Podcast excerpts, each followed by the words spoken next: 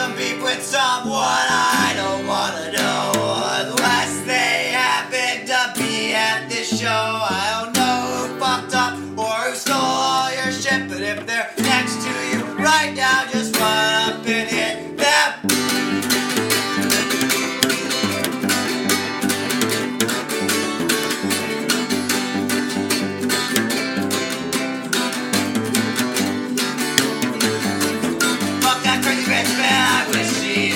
With my best friends, my best friend, I crossed suicide. I don't know what's fucked up or what's wrong that I did. You're a grown up adult getting mad at a kid. Someone fell down the hatchet and bring it. Wow, if you got some beef with me, fight me right now.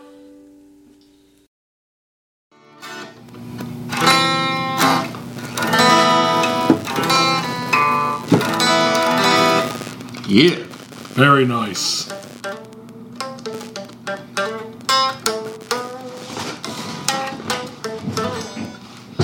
Hello everyone, welcome to Let's Argue, where I, Anthony Fantano, the best teeth in the game, takes your unsolicited tweets and opinions, and uh, we do shit with them. Let's go! Hot damn. Okay, I'm kidding. Welcome to the Garrett Schalke podcast. I'm your host, Garrett Schalke, and we are joined by a special guest today. He was... Uh, Sessions musician who's most well known for playing with Rob Zombie and Marilyn Manson. In fact, you may know him because Marilyn Manson kicked his fucking head in one time on stage. Everyone, John Five. John, hello, hello. John Five, how are you doing? Fantastically. I like your hat, John Five. Thank you. It's felt. Yeah, I must say, you really changed from your Marilyn Manson days. Probably. I shaved my head. Yeah, and now you're like doing country now. Quite a, a big, bit. Quite a big change from like alternative metal and industrial. Quite a bit. Quite a bit different these days. Oh shit, John Five's gone. Thank you, John Five. Uh, now we have the guy from Blues Traveler here. Oh no, John Popper is hi, my hi, name. Hi, John Popper. How are you doing? Oh, I'd be better with a harmonica. Thank you, that white guy with harmonica. Oh, don't I have harmonicas? Yeah. Oh. No, John Pop, John Popper from Blues Traveler. What are you doing? Oh shit, he's he's bringing out the harmonicas. Round, why you wanna give me a round and round? It's a good thing I'm a product photographer, and I recently had.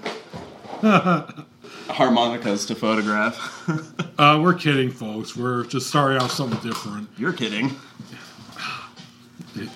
No, you're kidding too. Stop. Actually, we're joined today by uh, the ever-lovable Zach Elmblad. As we said again, this is the Garrett Schalke podcast. And uh, wow, I forgot to note this uh, last time that you and I talked, but uh, yeah, you know that this show is past fifty episodes now? Oh, that's crazy. Yeah, uh, forgot to fucking note that. Probably should have. Hmm. Which one was episode fifty?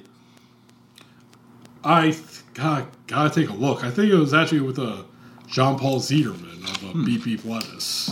Hmm. Then I noticed, I'm like, oh shit, oh fuck, I'm at fifty episodes now. There you go. You gotta do something for episode sixty-nine. Nice. Nice. So anyway, yeah, we're back here in Kalzoo Partrade Center, Elmblad Media Group. Zach, how you doing? Good. Yeah, it's Sunday. Sunday, Sunday, Sunday. Yep. It's the day of rest. That's why we're working. Sunday, Sunday, Sunday at the Kalzoo Fairgrounds. It is Five Finger Death Punch. That's right, Five Finger Death Punch at the Kalamazoo State Fair. Opening for them, Conrad Twitty Band. Conrad Twitty Band opening for Five Finger Death Punch. Whoa. And afterwards, it's fu- fucking Monster Truck Rally with Bigfoot. Wasn't Five Finger Death Punch in the news recently? Didn't didn't the front man say some dumb shit? I probably, feel like probably did. The last time I heard them was uh. twenty twenty, at the start of the pandemic. They did a music video for one of their shitty songs that imply that had like people wearing masks with communist symbols on them. Oh. Implying that you were a communist if you wore a mask. Oh, yeah. And it had like shitty lyrics like, Superman, where are you at? Or something. Huh. Ah, uh, jeez. Yeah, I don't know anything about Five Finger Death Punch. Or like Five Finger Bootlickers. They, they love cops. Uh, like oh, I think wow. I think they even have like a song that's basically a cop anthem. I know D J calls them Five Finger Butt Punch. Five Butt Punch. Oh, well, yeah. So they suck, and uh, along with Kid Rock, they're like one of the bands that people who bash bigger cities, like Grand Rapids. Mm. They'll come out to see them, but then, you know, then they'll go back and say, Grand Rapids is a shithole. All the shootings, all the poverty. Unlike my little farm town. Oh, shit, I'm going to see Five Finger Death Punch at twenty Monroe Live. The next month is Rock Kid. Rock Kid. The country I, musician. And thankfully there will be cops there to... to keep away all them scary B L M protesters. B- Bob Ritchie, fucking the, rapper turned r- metal artist turned country rocker. Dude, that's the thing, Kid Rock. I actually do like him as a rapper. I thought he was good. Uh, Not like Eminem level, but still good. He had his own style. Yeah. Uh, I did. I did like him, like some of his metal stuff. Twisted Brown Trucker Band. That's Twisted what made Brown Kid Rock Trucker. What was the drummer's name? Uncle Cracker? No, no, no, no. That was the D J. The drummer was um, it was a woman, a, f- a female drummer. She was fucking good. Oh. I don't remember her name. But she was like really, really, like oh. way more talented than that band ever would have let her show. Yeah, the only two members I remember are Kid, or Uncle Cracker, who did that "Follow Me" song, and then uh, that midget dude who Joe C. Joe yeah, C. Joe C. Oh God! When I saw Kid Rock in ninety-eight or ninety-nine, oh, Joe yeah. C was. Oh yeah, there. oh yeah, folks. We were talking about numerous stuff. Yeah, we were talking this. about nostalgic late nineties concert experiences. Yeah, and, me as a teenager. Yeah, and Zach, being the lucky fellow that he is, yeah. he saw the nineteen ninety-nine Family Values tour. Yeah. I am incensed because I would yeah. have loved to have been there. It was a hell of a time to be. How old was I? I was fifteen in nineteen ninety. No, I was fourteen in nineteen ninety-nine. So yeah, it was a hell of a time to be fourteen years old and seeing like that's back when like things were still mysterious, right? Like you saw all these guys on M T V, and there was like there was no Twitter feeds for you to find out. Like the only way that you would find out about what the musicians were up to was like interviews in Guitar World, interviews or, in in this. Or thing, you, you know? join their fan club, or you join the fan club, you, or you go to their website for an update once a month. Their you know? fucking GeoCities website. Oh God.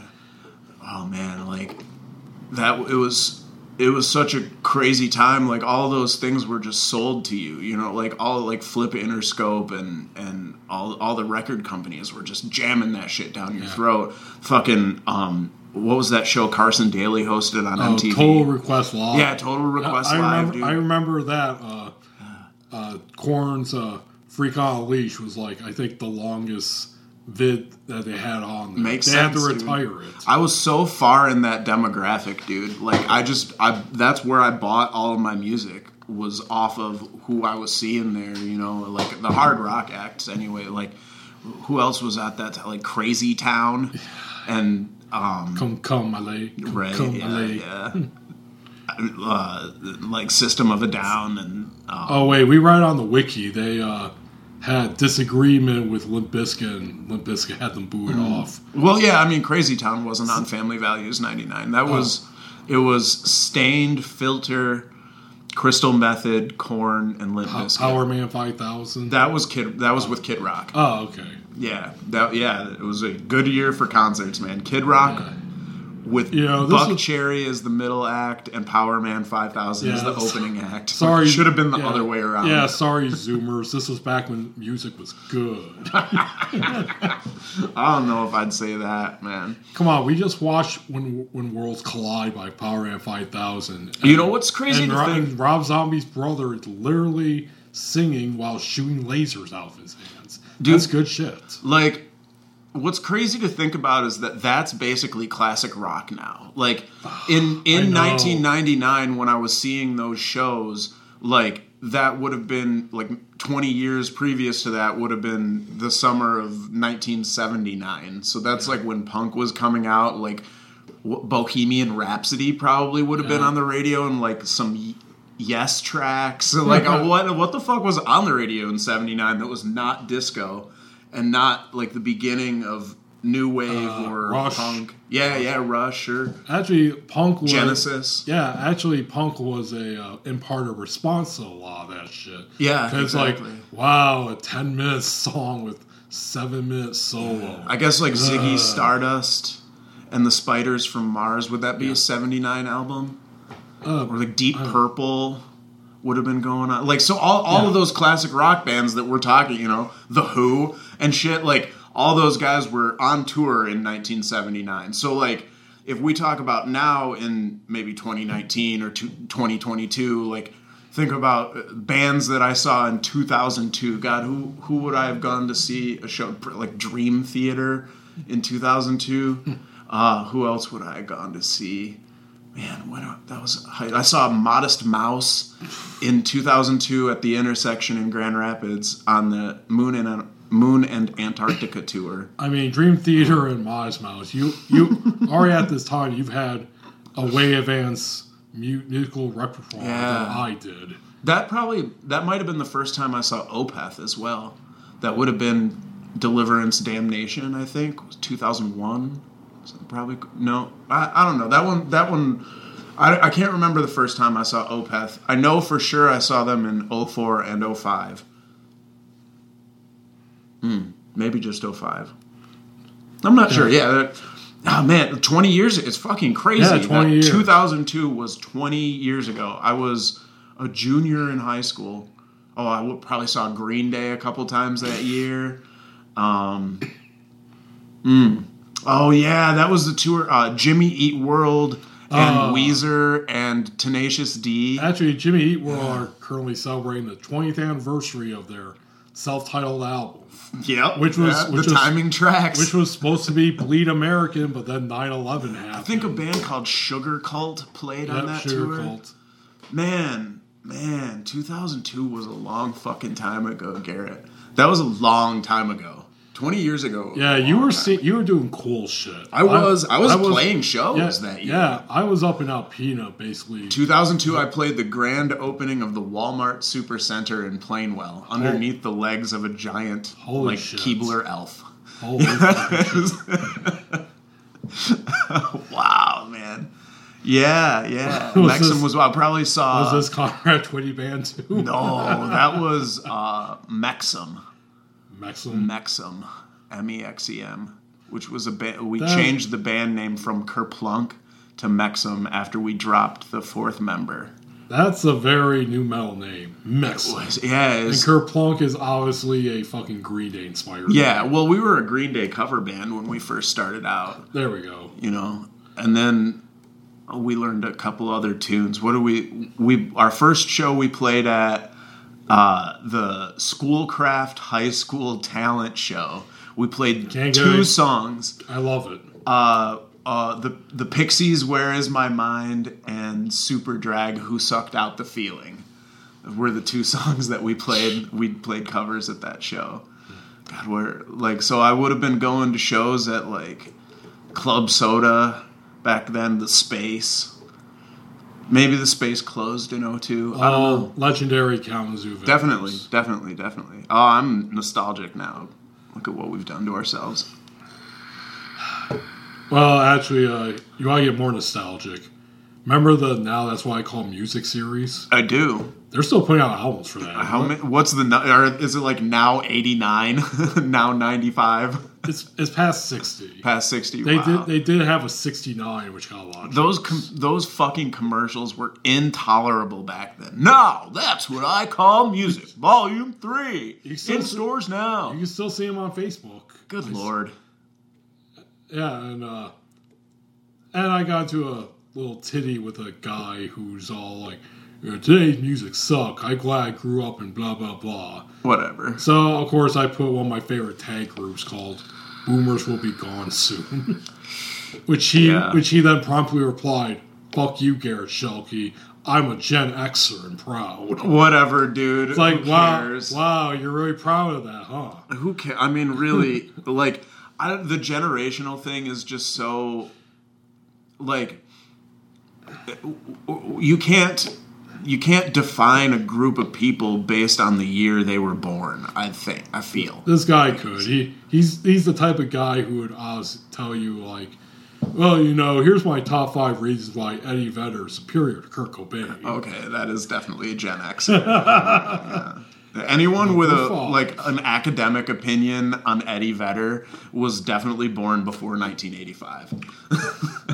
Jeremy spoke in class today. See, that song was on M T V a lot when I was a kid, but the song I really liked from Pearl Jam was Do the Evolution, and they had a fucking sweet animated video for it, and like that would have been very similar to the time when Paranoid, the Paranoid Android, the Radiohead yeah, Paranoid yeah. Android oh, video yes. came out. Yeah, dude, like animated music videos, what a thing! I know that's right? fucking crazy. Who that, that imagine? Shit was happening. Who could imagine? Yeah, well, I mean, you had like the Peter Gabriel claymation weirdness in the eighties, but like fully, I wonder. Did, didn't like. Genesis, Land of Confusion. Was that like a claymation video? It might have been, yeah. Superman, where are you at? The Land of Confusion. That's post-Peter Gabriel. Enter Phil Collins. Yeah. The hardest man in rock. God. Phil uh, Collins. Patton Oswalt has a great line where he says, like, if I ever have a kid, I will never let them listen to modern music. They will only listen to one thing. Phil Collins, no jacket required. Ugh. He's and kind of like him. Gated snare. Gross. I know. Then he said, when, you know, I used to think this was hard. Like, yeah, you know, Phil Collins goes really hard on this album. He wears shorts with dress shoes. No jacket required. Selling England's pants by the pound. Oh, jeez. Genesis, fun, fun, fun I C P factoid that I remember from the Behind the Paint memoir. Mm. Found Jay was talking about their first uh, European tour, which was insane in itself. And pe- none of them like really knew who they were, so they were just shit talking the entire time. So Found Jay claimed that uh, he was so fam- famous that he actually wrote songs for Pearl Jam. Yeah, he was writing songs for Pearl Jam, so like he claimed he wrote Even Flow and Alive. And they believed him. That's hilarious. And they fucking believed him. And he's like, yeah, well, they had to break it up though. The actual song was like Jeremy's Even Flow, the Alive in My Ass or something. And I guess apparently the saying back then in Europe was, instead of oh shit, it was like shit hot. Like, oh shit hot, for real? Huh. I never heard that. I never heard that one either, no. Alright, let's stop reminiscing. Alright. Oh, one more reminisce. Alright. You know, you know who I you know who I do hear on classic rock radio a lot? Hmm. No Doubt. God, that makes me feel so old. The classic rock station that at my job we listen yeah. to, which is a Sirius X M station, yeah. by the way. Tragic Kingdom. That was like yeah. ninety-seven, ninety-eight. Yeah, man. They all, a long they, time ago. They always play I'm Just a Girl. Yeah, dude, that's probably going to be a twenty-first, twenty-fifth yeah. anniversary album soon. Yep, and they also play Green Day and Nirvana on there. Yeah, so that's like you'll wild. Hear, you'll hear Queen and the guys who did Fortunate Son. Then you know I'm Just a Girl comes on. That's crazy, dude. I think Dookie came out in nineteen ninety-four. That means that, like, Green Day is probably going to... Like, they were releasing albums in, like, eighty-eight, eighty-seven, eighty-eight. Yeah. Like, they're coming up on a forty-year anniversary soon. Green Day has been around for almost forty fucking years. And still punk as fuck. Haven't sold out at all. Nah, yeah. Green Day, never selling out. I remember watching them on a live performance on M T V, maybe maybe ninety-seven, ninety-eight, and like they had to stop the show because Mike Dirnt got a nosebleed. I just remember being like, oh, I wonder if the, the weather changed or whatever. It's like, no, pretty sure he was snorting some type of powder. uh, last th- last video I saw of them was uh, Billy Joe Armstrong uh, playing. They were playing at the iTunes iHeart Music Festival, mm-hmm. and he got pissed because uh, he was doing that. Uh, what's their song? You know, do you have the time to listen to me whine? Basket Case. Basket Case, I think. Yeah. And it was supposed to be their last song, and they had, like, a timer up indicating how much time they had left. Wow. And this pissed Billy Joe off. Because, you know... You don't I've time been, I've been just, You're putting me off. Fucking timer? You know who the fuck I am? Like, he literally went into that rant. You know, big rock star rant, which... I have to give it to him. He, he kind of is. Yeah. So he just, you know, like, smashed his guitar, said, fuck you all, and left. Wow.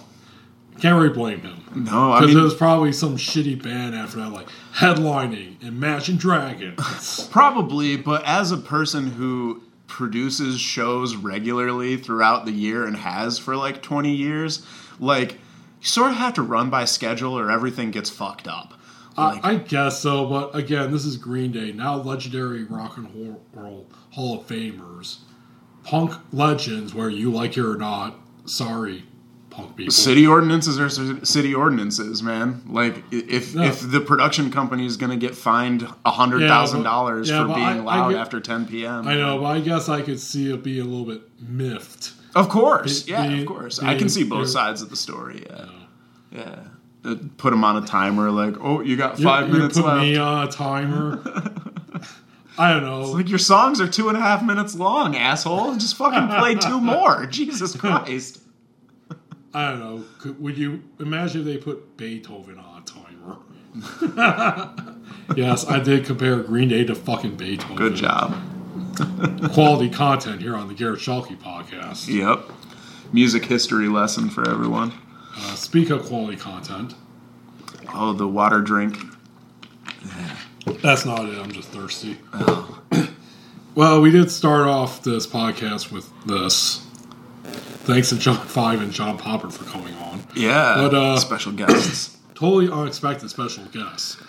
But I want to start off this podcast with a uh, a nice little news story. You know, something lighthearted to start this off. Something that's also nostalgic. It may bring us back to our uh, high school days. Hmm. Tell me, Zach, um, are you familiar with Kingsley area schools? No. Or Kingsley here in Michigan? No. No, same here. I, I can't recall ever going there or anything.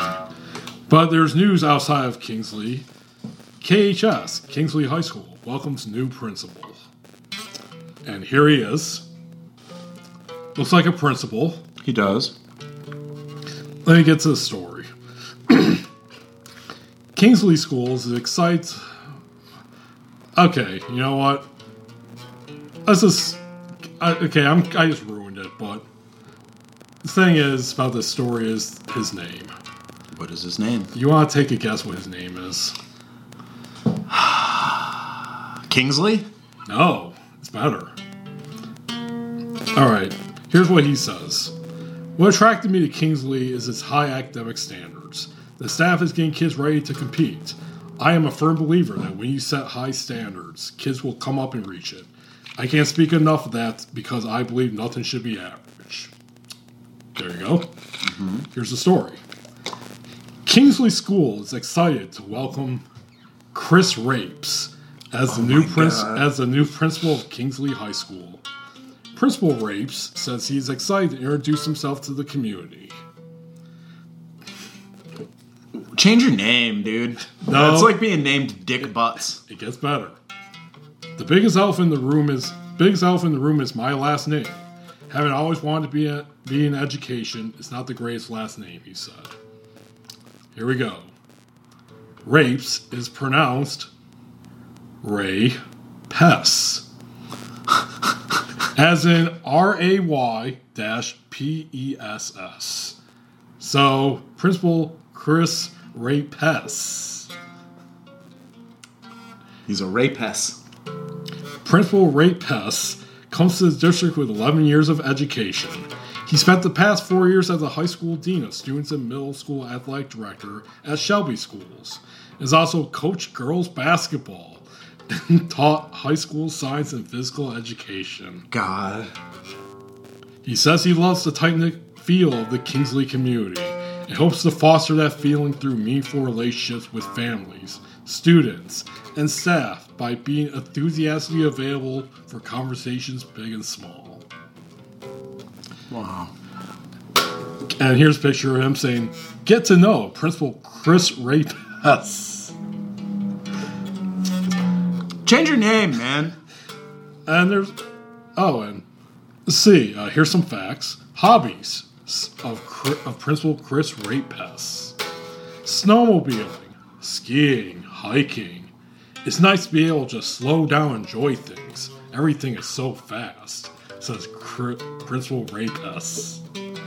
Favorite food, breakfast. Education, Grand Valley University. Cornerstone University. Fun fact, he played trumpet in high school. Currently, he's working on his private pri- private pilot's license. As for pets, he's got one horse, one dog, plus a few bears that visit his property. Bears. So, tell me, Zach, back when you were in high school, did you have a teacher whose name you made fun of? Yeah, Hervé Dardis was my fucking principal's name. Hervé Dardis. Hervé Dardis. Hervé Dardis. And, and on his birthday every year, they played um, Margaritaville. So it was his favorite song on the on the intercom yeah. in the morning. Honestly, I remember a lot of weird teachers, but I can't remember any of them having weird names that we made fun of, though. I can't remember that, so... What else? What, uh, did I have any other teachers that we made fun of? We had a, I had a trigonometry teacher named Ustindi. Um, my seventh grade language arts teacher, her last name was Tomas. We called her Tomas. But like, t- as in like massive toes, like Tomas. you have, you have lots of toe mass. Um... Oh, what else? What else? I don't. I don't think so. I had a, a, a old Franciscan brother. Like what? What do they call it? Monk? Yeah, a monk? monk. Yeah, Catholic monk. Yeah, yeah Catholic monk t- taught me Latin. His name was Julius Redmond, and he Is he related to the rapper Redman? He fucking hated me so much, dude. Like it got to the point where like if I woke up in class, like he would he would prefer that I slept through the whole class. And if I woke up, he would throw the chalkboard eraser at me and ask who rattled my cage. Wait, why why would he throw it at the person who rattled the cage though? I don't know. It's not your fault for waking up. Right, exactly. I don't know. Or no, it wasn't Julius Redmond, it was Cornelius Redmond. God, it gets yeah, worse. Cornelius was his name. That fucking guy, dude. I didn't learn any Latin. Like that's for sure. I did not learn. No, I did not learn any Latin. And then, uh, like, we had like big old C R T T Vs in the corner of the room, and I went to uh, Radio Shack one day and bought a universal remote and programmed it to so that I could control those T Vs. And so, you know, that was back in the day of like aerial television broadcast, yeah. So it wasn't digital, it was, it was a signal that you could get, so like any T V, you just go to the channels, and there was like four or five channels that you could watch, and so I would just turn the T V on while he was doing lecture, and everybody knew it was me, but he would never notice that the T V was on, and I just turn it on to the news or whatever, and we'd watch the news with subtitles on before he, before he'd notice, and be like, who turned that damn television on? And yeah, like, you ever do anything like put it to like a graphic horror film or a porno? Or well, it was it wasn't cable. Uh, it was only like you could get Fox, you know, Fox News, but not when Rupert Mur- Murdoch owned it. It was just Fox, the Fox News channel, like twenty-first Century Fox yeah. owned a news broadcaster channel, like And I think, like, C N N was cable channel back then. So it would be, like, Wood T V eight, W W M T Channel yeah. three, and then, um, like, Public Broadcasting Station and Fox and whatever. Like, what, like five channels. That you had, like A B C, N B C, Fox, Again, T N T. The, the good old days. I don't know about that. Information dissemination was pretty fucking broken back then. It was really difficult to find truth in anything. So not much better than today. Well, the thing the thing about today is that, like, you can fact check for yourself most things, and, like, as long as you can discern what a reputable source is, and you can, like, look back through things, like, it's a lot easier to get information. Like, if you think about it, you if you heard something on the radio in nineteen ninety-nine, you, like, I could look it up on the internet, but what the internet was in nineteen ninety-nine is nowhere near what, like, Wikipedia oh. didn't exist. You had bulletin board services. You had, like, the, like, alt dot woodworking dot net or whatever. Like, and you had M I R C chats that were topical, but, like, You you couldn't just, like, Google something. Like, Google didn't... That was, like, two thousand three or something, uh, two thousand two. Yeah, but you could go to Ask Jeeves. Though. Ask Jeeves or Alta Vista or Webcrawler. Like, there was definitely meta-search going on in, like, ninety-eight, ninety-nine. But, like, there there wasn't a vast repository of information on the internet for you. And, and like, there wasn't a lot of, like... people trolling and shit, but there was just a lot of, like, factually incorrect uh, depend- rumor it, stuff. Yeah, it depends on where you went. Dude, tro- you were, trolling you were... hadn't...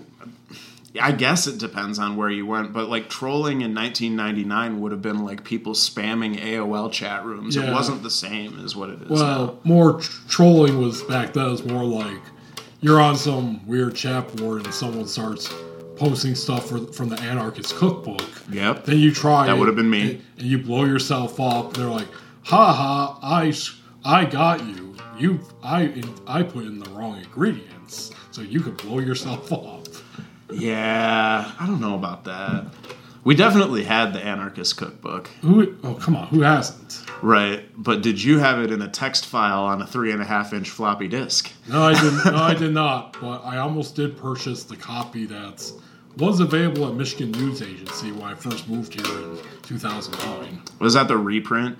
Probably. Or, yeah. It yeah. was behind the counter. It's significant, significantly redacted from what it would have been in the nineteen seventies. I know, but it's all outdated garbage. Half of it didn't work anymore. Yeah, it's like soup, put super glue in locks and stuff. Yeah, it's, that, that actually works. Well, of course it does. That, that works. Uh, most of the bomb stuff, you probably, if you don't fuck it up, it doesn't work. Right, yeah, well, we tried the match head in a tennis ball thing, and that kind of worked. Um, yeah. We made the the iodine crystal contact explosives. Those worked. You've just been demonetized. Demonetized. Definitely had the Anarchist Cookbook when I was a kid. Yeah. Definitely that, blew up a lot of shit when that, I was a kid. That's a lot of stuff that's cool to us, but to everyone else it's like, what the fuck? You would be folk, in a folk, juvenile folk. detention center no. if you did that these well, days. Well, very true, but it's more like phone freaking. I don't give a shit about My this. My God, phone freaking was so much fun. My God, dude, I had a lineman's box that we made, yeah. and we'd go out to the... I, I'm sure that the statute of limitations has expired on this, but like we, we we used to go out to the the switching box outside the high school, and like... we would prank call people from the high school. So, like, it wasn't my high school. It was my buddy's high school. And we'd go break into the press box, and there was a phone switchboard in there. So we'd tap into the switchboard, and you'd end up calling, like, people who had caller I D. It would show up as the high school. We'd call them and be like, is your refrigerator running? Of course. There was this kid that, like... Is, is Al there? Alcoholic? Right. There was this kid named Nate... that, like, I, there was something about a full, Cheeto, full, like... Full names only, Nate. Right. Nate, Buck, Buck, Bucker, Buckner, Buck... Something like that. Nate, Buck, Buck something. Buckwad. He, he, he, uh... We used to call him Cheeto, and it was like he had, like, stuck a Cheeto in his ass and fucking...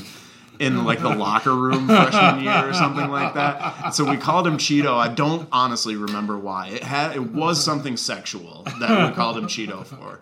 And oh, Jesus. fucking we called his house and his mom answered and we're like, is Cheeto there? And we're like, she's like, who's Cheeto? I'm like, Nate, Cheeto.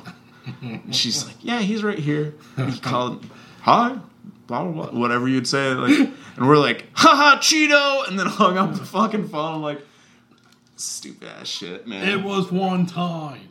There was a bar down the road called Geo's. We used to prank call Geo's oh, and like oh, order food and never oh, come get oh, it. Oh, like Bart Simpson, obviously, with Most Haver. Well, yeah, but we or, weren't. Or those, uh, the guys that inspired the Simpsons gig where they would call up some. Crank ex- anchors? No, not crank anchors. This was before that. Like, they cut. They. What inspired the Simpsons was like this, uh, these, guy, these guys that would call up this Xboxer named like Tavern Red or something. And he would, just, they would do shit like that, and the guy's like, eh, "If I ever find out where you live, I'm gonna kill you." Yeah. Okay. Yeah. Yeah. This, yeah. this is like way before Crank Hank. Yeah. It was like decades.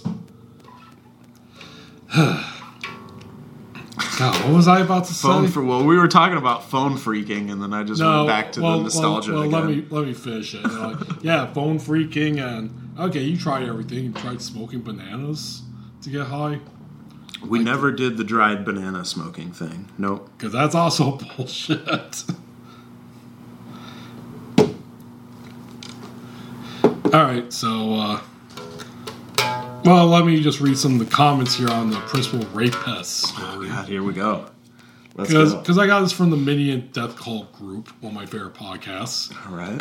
And and as their tradition, they read comments. Which no, Death Cult? Minion Death Cult. It's basically a review podcast where instead of like movies or books and that, they review social media. As what, and thus Minion Death Cult, because Minions, Boomers, Death Cult. Hmm.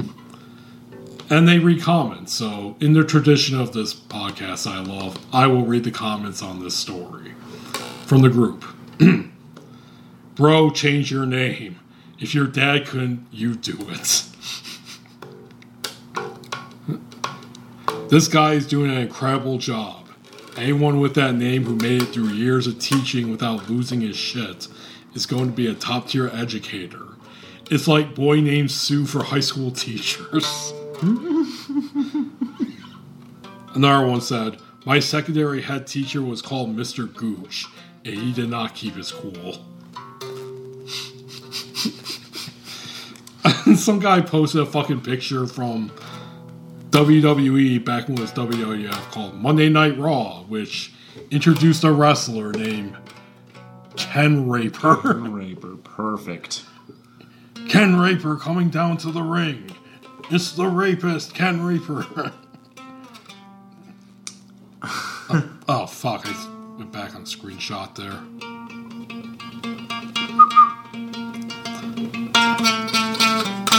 Let's see. Uh, my favorite one. I'm sure the kids in Mister Fart Ball Sack class will be very mature and Fart Ball Sack will be very mature and understanding. All right. So, okay, that's the secondary way to start this podcast. We here at the Garrett Schelke podcast wish wish Principal Ray Pess all the best in his endeavors. Yeah, man. It looks like he's beginning a promising career. Uh, Hope he gets uh, exactly what he wants out of life. Oh, God. No. No, he actually seems like a nice guy, not a sex offender, despite the name. He looks young. Looks like he's in his early twenties. Yep. They just keep getting younger, Zach. I know. I just keep getting fucking old. My body's falling apart, man. Oh... Okay, too deep. I was making like a Fast Times at Ridgemont High. I know what you were doing, but or, I am old. Or, or no, it wasn't that. Was that Days and Days or something? Dazed and Confused. Yeah, Dazed and yeah. Confused for that one fucking guy, it's like Matthew McConaughey. Yeah, they keep, I keep getting older. They stay the same, same age. age. Like, gross, dude. A lot cooler if you did. Hey, Zach, uh, how are you? not attracted to teenage girls, thankfully. Okay, I'm glad we got that clear. Yeah. I'm doing all right, man. It's just a, another summer in the life. Working. Yep. Tomorrow's going to be August, I believe, so... Son of a bitch, yeah. Got a yep. doctor's appointment. Oh, you do? On the topic of being old. Yep. Oh, I got something to talk about with the doctor, too, later on. But what's yours about? Honestly, what do you want to talk about? I haven't... I haven't been to a doctor since September twenty sixteen, so okay. so I decided it was probably a good. I'm probably going to lose my insurance at the end of the year, so I figured I'd probably get a good doctoring in, just go there and make fun of the guy, challenge everything, all of his diagnoses. You know, this is all bullshit. You know, if I, you know, I've I watched this thing that says if I take these capsules. I'm gonna It'll make me a moron. Ask him if I can just snort ivermectin. No, no, you don't snort it. You shove it up your ass. Oh, uh, ivermectin suppository. Yeah, that's... You should title it. Hydrochlor- hydrochloroquine. Hydrochloroquine. Trump took that before he got COVID. Mm-hmm. By the way, uh... Joe Brandon's got COVID twice. Yeah, dude. He got resurgent... Co- what's it? Like a resurgent COVID or something yeah. like that? Yeah, way, way to go, Joe Brandon. Another guy who kind of deserves it. Dude, his shitty COVID response, which is a, a tad bit better than Trump, but still sucks. Yeah. Yeah. His whole thing was basically like, hey, Jack, we got the vaccine, so how about you shut the... fuck up and go back to school. You know, we gotta keep this economy going so we can supply arms to fight Russians. Yeah, well, turns out the economy is not really going. Oh, well, we might be going to war with uh, China soon or Taiwan. Yeah, that's what they say. Because, you know, Nancy Pelosi went. Yeah, thanks, Nancy. Right, just dipped her dick in the fucking shark pool. Yep, good job, bitch. Yeah, th- th- th- thanks. Um, good job, America. Fuck, you're getting what you, we're getting what we want. Right, they're like we, we've always we always wanted to fight Russia. Now we're kind of doing it. Now we might just fight China because we've always been wanting to fight them. We're we're we're like the the stunt cock for the Ukrainian Russian entanglement. Like they use all they use our shit. They use our drones, they use our missiles, they use our tech, but we don't go there because if we did, it'd be like uh, nuclear war, yeah, probably. Yeah, very likely. But what's crazy is like you could like throw a rock from Alaska to Russia, so it's like oh, we're oh, real close. Yeah, you know Sarah Palin could see it outside her window. Remember? I remember. That was a simpler time, man. Yeah. Oh God, what was it? I've so I've been. Uh, I've been watching the YouTube live streams of Martin Shkreli. Oh, goddamn. He's still around. He's out of prison. Fucking farm up rogue. Yeah, now all he does is he sits in his apartment and talks about day trading, like all day long on live stream, and just like plays with his hair. And there's just like a bunch of people on live chat with him asking him questions about investing. And like, I was talking to my buddies in a group chat the other day, and I was like, I, I remember the good old times where the world's most hated person was Martin Shkreli. And it's like now Martin Shkreli is just a fucking, basically a, a stonks po- podcaster. Like, it's just so fucking crazy, God. Man.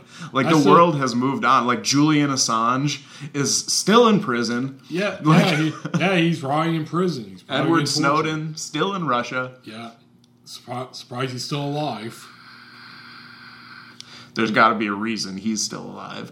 Or he may be dead and we're all faking it. Could be. I don't know. He still appears on... Th- he's like the C E O of an international web security company. Like, Julian Assange is really the tragedy there, I think. Yeah, and, yeah, and they'll probably bring him to the U S, give a fucking kangaroo court. Very likely he's... Yeah. Probably probably won't execute him, but just throw him in prison, get yeah. basically his shit rocked in his entire well, life. It was just... Just as he said it would be, though, right? Like, yeah.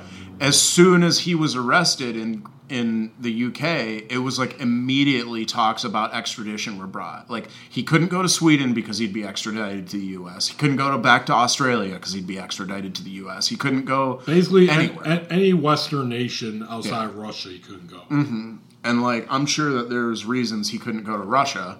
That's what he ended up choosing. The, what was it? Actually, Costa Rica? No. Yeah, yeah, I don't think he chose Russia. Like, he was going to go, yeah, somewhere like Costa Rica, but then his his uh, visa got canceled. It's like, oh, shit, I'm stuck here. Yeah. And Putin welcomed him with open arms. Oh, you're talking about Snowden. Oh, Snowden. God yeah. damn it. Assange was in... My bad. Uh, what was the embassy that he was... Ecuadorian. Ecuadorian embassy. embassy. That's that, right. That's something when I went to London in twenty nineteen, I forgot to go to. I had it on my list of Just places. to see if he could, like, no, he, see him through the window? No, no, he was in prison. Was like, he already... Yeah, yeah, but I just wanted to see it anyway. Sure. God, man, it's so crazy to think that, like, he just published documents, you know? And then, like, the weird Swedish rape allegations that were then taken away. Like, he's just wanted by the U S government for literally just yeah.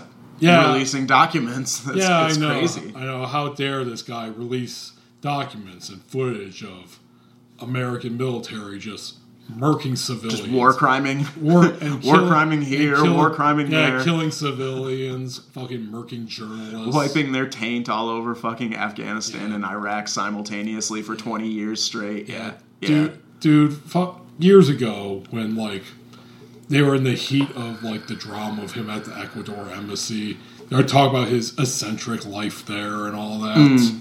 Do you remember when he had... Oh, speaking of Russia, though, do you remember when he had a show on R T? No, I didn't. Oh, actually. My God, dude. R T back in, like, what... Like, this would have been pre-Sandy Hook, Alex Jones days.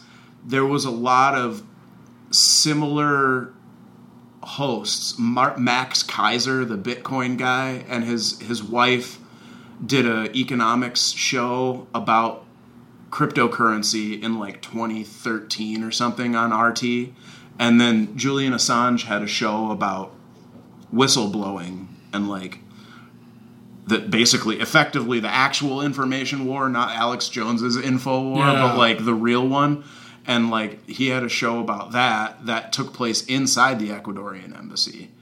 And like I never I, I forgot about that time in life where like a lot of the, like, underground internet-based news was coming from... This was, like, at the beginning, like, Rachel Maddow and...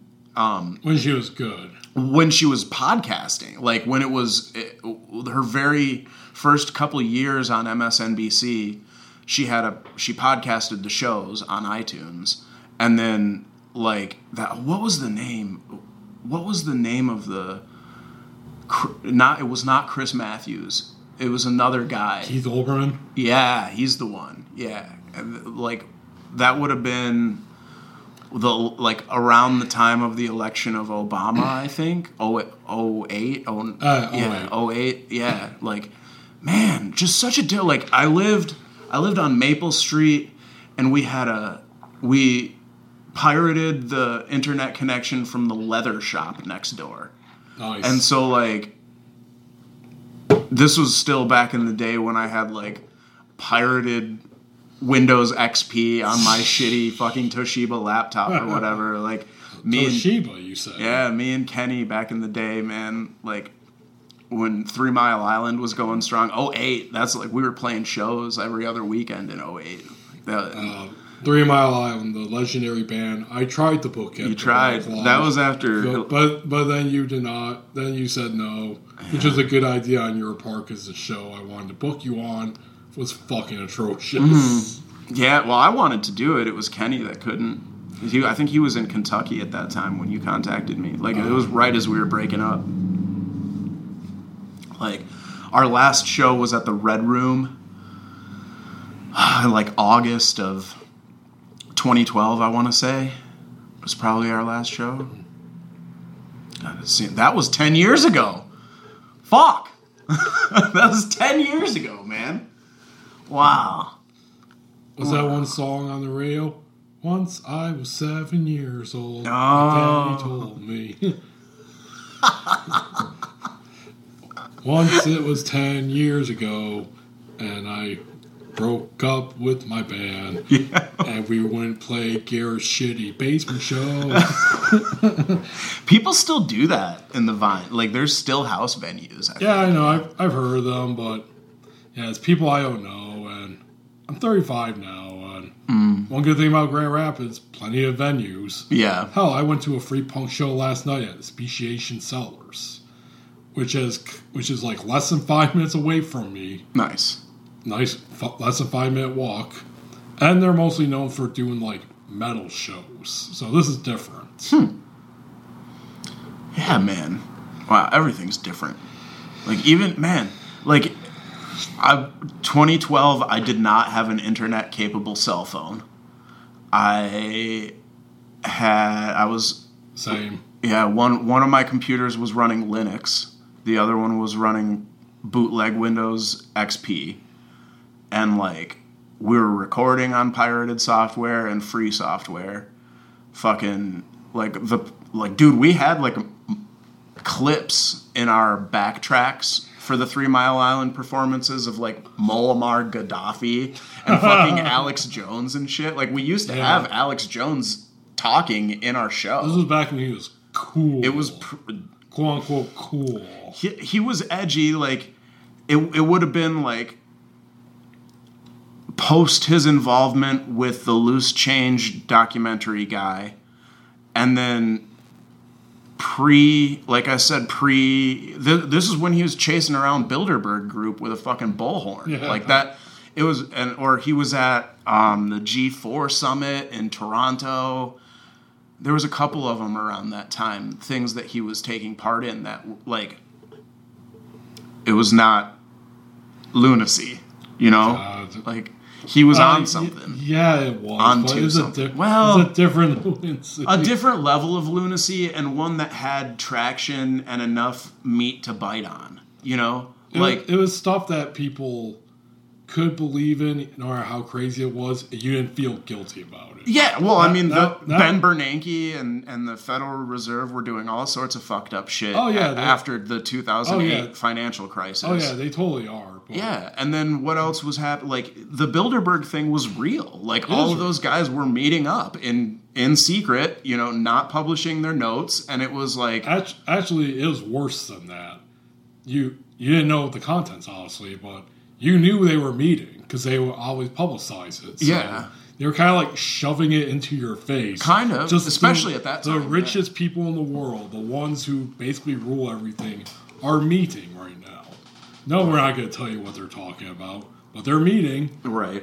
And then when you hear Alex screaming about the global elite in two thousand ten, it made a lot of sense. You know? Yeah. Yeah, you could conveniently ignore stuff about reptilians and yep and shoes. David Icke was shoes. On that show all the time. Yeah, dude. Funny. T- wait, really?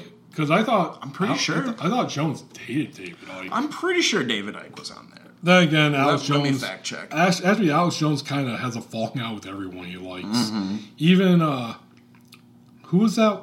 Because the grand day of all conspiracy theorists. I gave you like a bio. Bill on Cooper. Him. Yeah, he yeah. and Bill Cooper were cool for like a quick sec. But then, you know, they have falling out. No, yeah, no, da- I, Alex Jones released a two thousand one documentary called David Icke, the Lizards, and the Jews. God, oh, are you serious? Yeah, dude, I'm looking on IMDb right now. That's the fucking title? Oh, it, no, it's a... It was a television show called The Secret... Um, T V miniseries called The Secret Rulers of the World. And there was an episode titled David Icke, the Lizards, and the Jews with no Oxford comma. Oh, Jesus Christ. And Alex Jones starring as himself. That's one thing about Alex Jones. That the only notable quote listed on this site is Alex Jones, David Icke is the turd in the punch bowl. uh, you know what's funny is that twenty years later we can say Alex Jones is the turd in the punch bowl. Oh, yeah. Oh, yeah, but two things about Alex Jones that I know is he doesn't, at least he claims he doesn't believe. He's not a rabid anti-Semite. He believes in interdimensional pedophiles. But he doesn't, like, say, like, Jews are controlling the world. They control the banks. He's not like doing that. And he does not believe the earth is flat. Even he's like, those people are crazy.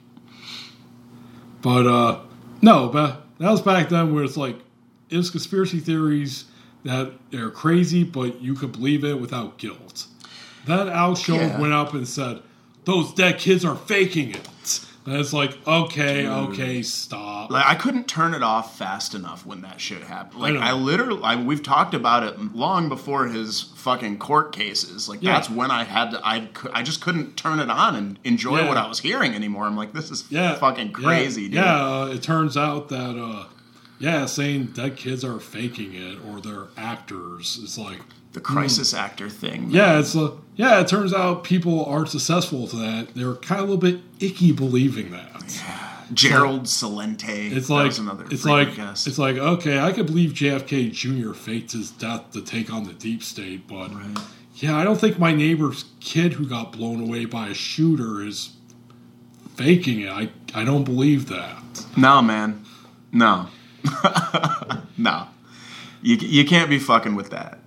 Like, trying to deny news events like that. Yeah. Like, that's the thing That's the thing about Alex, though, is that, like, where he came f- from, not, like, his personal history, but, like, false flag attacks did happen often throughout history. Oh, yeah, they totally have. And that's the thing is, like, that's it's the same thing. Like, if you are a hammer, all you see is nails, like every problem looks like a nail or whatever. Like, I, I forget how that idiomatic expression goes, but like if if all if the only tool you have is a hammer, then everything looks like a nail. But like it's sort of the same thing. Like if you can identify, if you're a guy like Alex and you're steeped in this sort of like alternate news all day well, long. Well, a lot of their logic is, you know, well, the government did this, so surely they did this, which is like right. that. That's not a reason. I mean, right. that that could be a reason to investigate, yeah. but that's not like a reason to believe that actually happened. You know, it was it was fascinating that podcast that you were talking about, um, Knowledge Fight. Knowledge Fight. You, they uh, did an episode going back to his broadcasts from September eleventh, two thousand one. Oh yeah, and it it was. Fucking crazy how it was like yeah, that, planes hit the World Trade Center. Next thing you know, he's got like his buddy in New York and he's claiming he's a structural engineer, but he wasn't. Like he had had like one engineering class oh, yeah. or something. Oh like yeah, that. It was yeah, that was insane. Along with the new the new millennium, New Year's nineteen ninety-nine was insane. Mm-hmm. He was claiming that Vladimir Putin was like fucking with our power generators. Mm-hmm. I think. And, of course, you know, the January sixth insurrection. Yep. I think one thing they... I think they have a clip where he says, like, patriots have taken over the government. That's not what happened. Yeah. a bunch of fucking criminals yeah, fucking, smash cops in the face with sharpened flagpoles. Yeah, fucking white trash business owners. Yeah, dude. Actually, one of them who's running for governor right now... who lives in Kent County. Mm-hmm. Yeah, he's going to trial right now for that. They yeah. have video of him fucking shit up. It's like, oh, it's just a ploy. Keep me from being governor of Michigan. No, man. Ryan Kelly, I think his name I is. I don't know his name. Big I Big Gretsch. I, I don't know. He's some fucking Republican dweeb. And, you know, they you know, spouts the same bullshit that you see all the time. You know, loves Trump, blah, blah, blah. Yeah. And that there's video and pictures of him just... fucking shit up with a big grin on his face at the Capitol. He's like, oh, that's not me. That's clearly him. The poor G O P. What? Poor G O P? Yeah, well, I mean, dude, that's the party of Lincoln. Like, there's there's so many... There was a lot of good Republicans before the modern era. Like, that w- it wasn't awful. like, I guess you have to... Your various degrees of awful. Everything's awful. I mean, and going as far back as Abe Lincoln, it's like, oof. you know, it's almost like parties change, and sometimes not for the better. Well, yeah, they didn't. Can you imagine? can you imagine if they put Lincoln in today's world? I don't know. He had a good hat.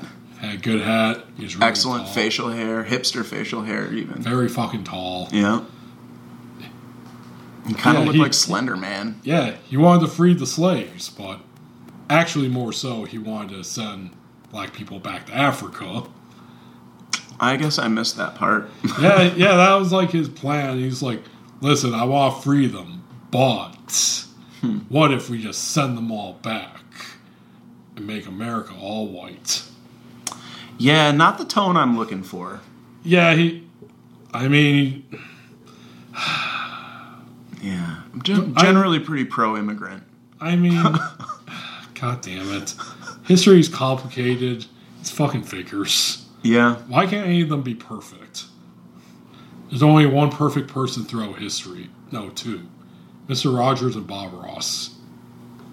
Yeah. None of them have any skeletons in their closets. Mister Rogers was a good dude. Yeah.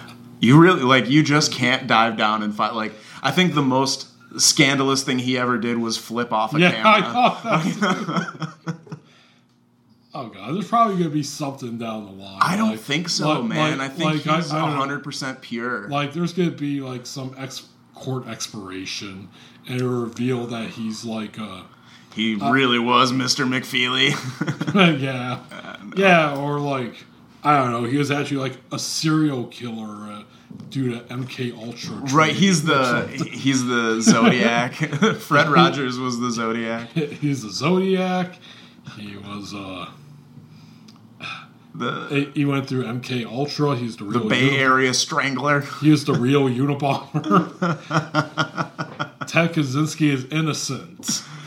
Oh, man. He wow. did He did nine eleven.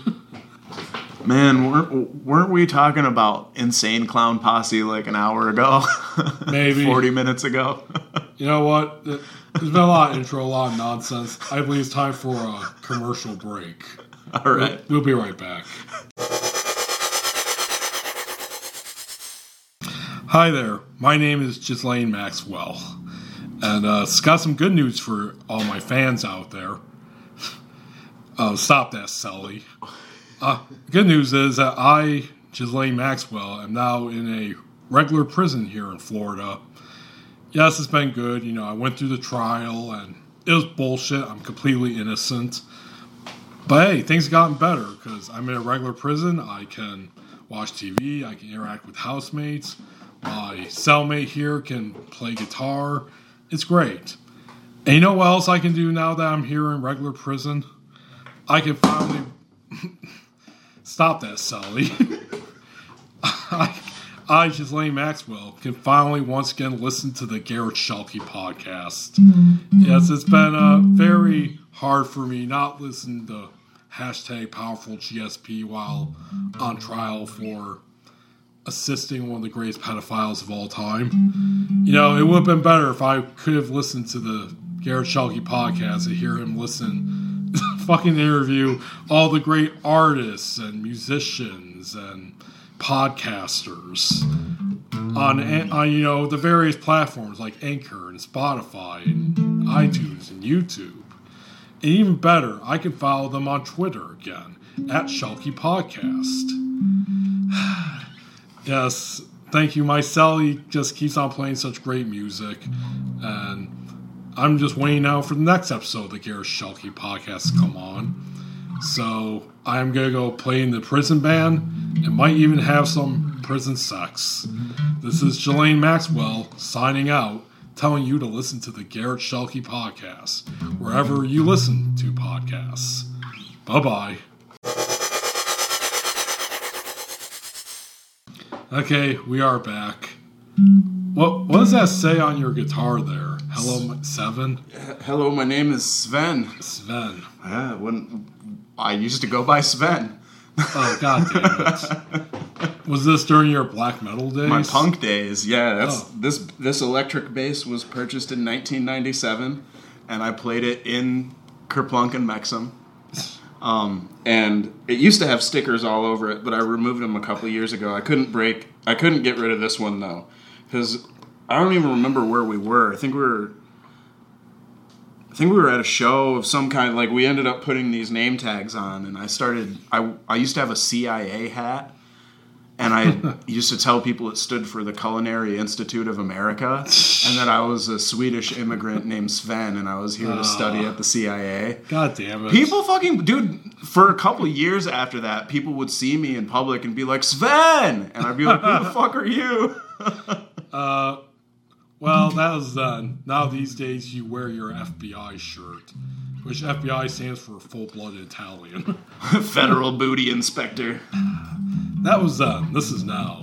Full-blooded Italian, because it's cool to make fun of Italians and be racist towards them. I don't you know like that, racism. Right? Unless this gets Italians. That's pretty cool. Or yeah. The Irish. Yeah, them too. As someone who's Irish, I blame my Irish heritage for uh, being the fucking drunk loser that I am. I was watching this book review. I think that there was a book called How the Irish Became White. Oh, yeah, I've heard of that, actually. It's wild. No, it's very good, actually. Yeah. And it's quite fascinating. I think the long and short of it is, is that, uh, yeah, uh, more black people started moving up north due to Jim Crow laws. Mm-hmm. And uh, this pissed off many of the waspy white people, white Protestant Anglo-Saxons. They're like, okay, um, holy shit, all these black people are moving up here. Uh, we don't like that. Uh Oh, hey, Irish people, I know we still hate you, but you're white now, by the way. Hey, would you like to take positions in society that will legitimate, make you legitimate, like being police? Here you go. Here you go, Officer O'Malley. Now go, now go, now go bust those heads of those people who want to sit anywhere they want on the bus. Dude, racism's so dumb. Yeah. But you know what's not dumb, though? Hmm. Well, it's dumb, and well, it's the, almost as bad. As, in- it's almost as bad as racism. Actually, I think it might just be as bad. The state of Indiana, Rust Belt. Yep, and uh, you and I both had our adventures in the Hoosier State this month. Now, you want to talk about that? Sure, let's talk about Indiana. Uh, you want? Actually, here, uh, let's rock, paper, scissors, see who has to go first. All right, rock, rock paper, scissors, scissors, throw. Okay, let's do that again. rock, rock, paper, scissors, throw. rock, paper, scissors, throw. uh, gotcha. Okay. Wait, do paper I Paper covers rock, bro. Okay, I go first, then. Okay. Wait. God damn it. Fuck it, I'll go first. I, I won, and I choose you to go first. Okay, fair enough.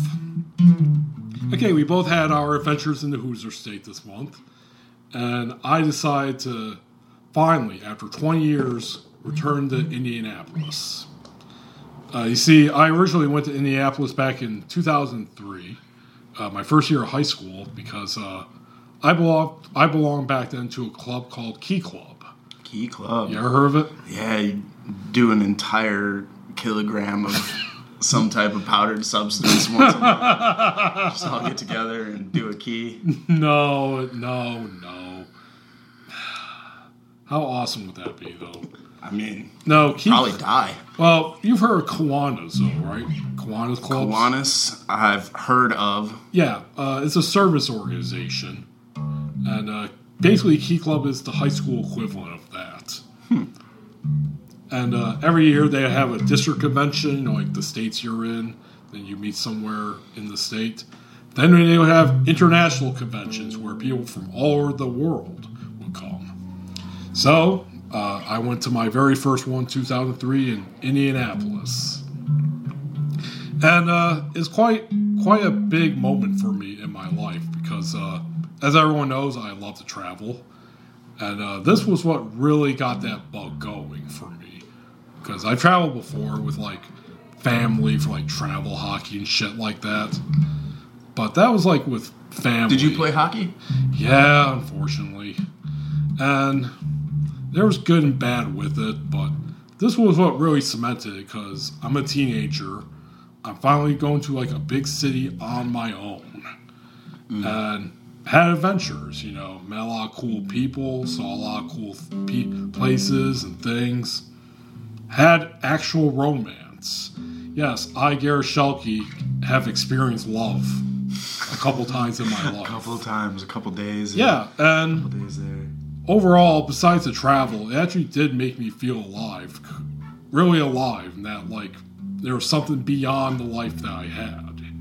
You know, there's people out there I could meet. There's things I could see, places I could live.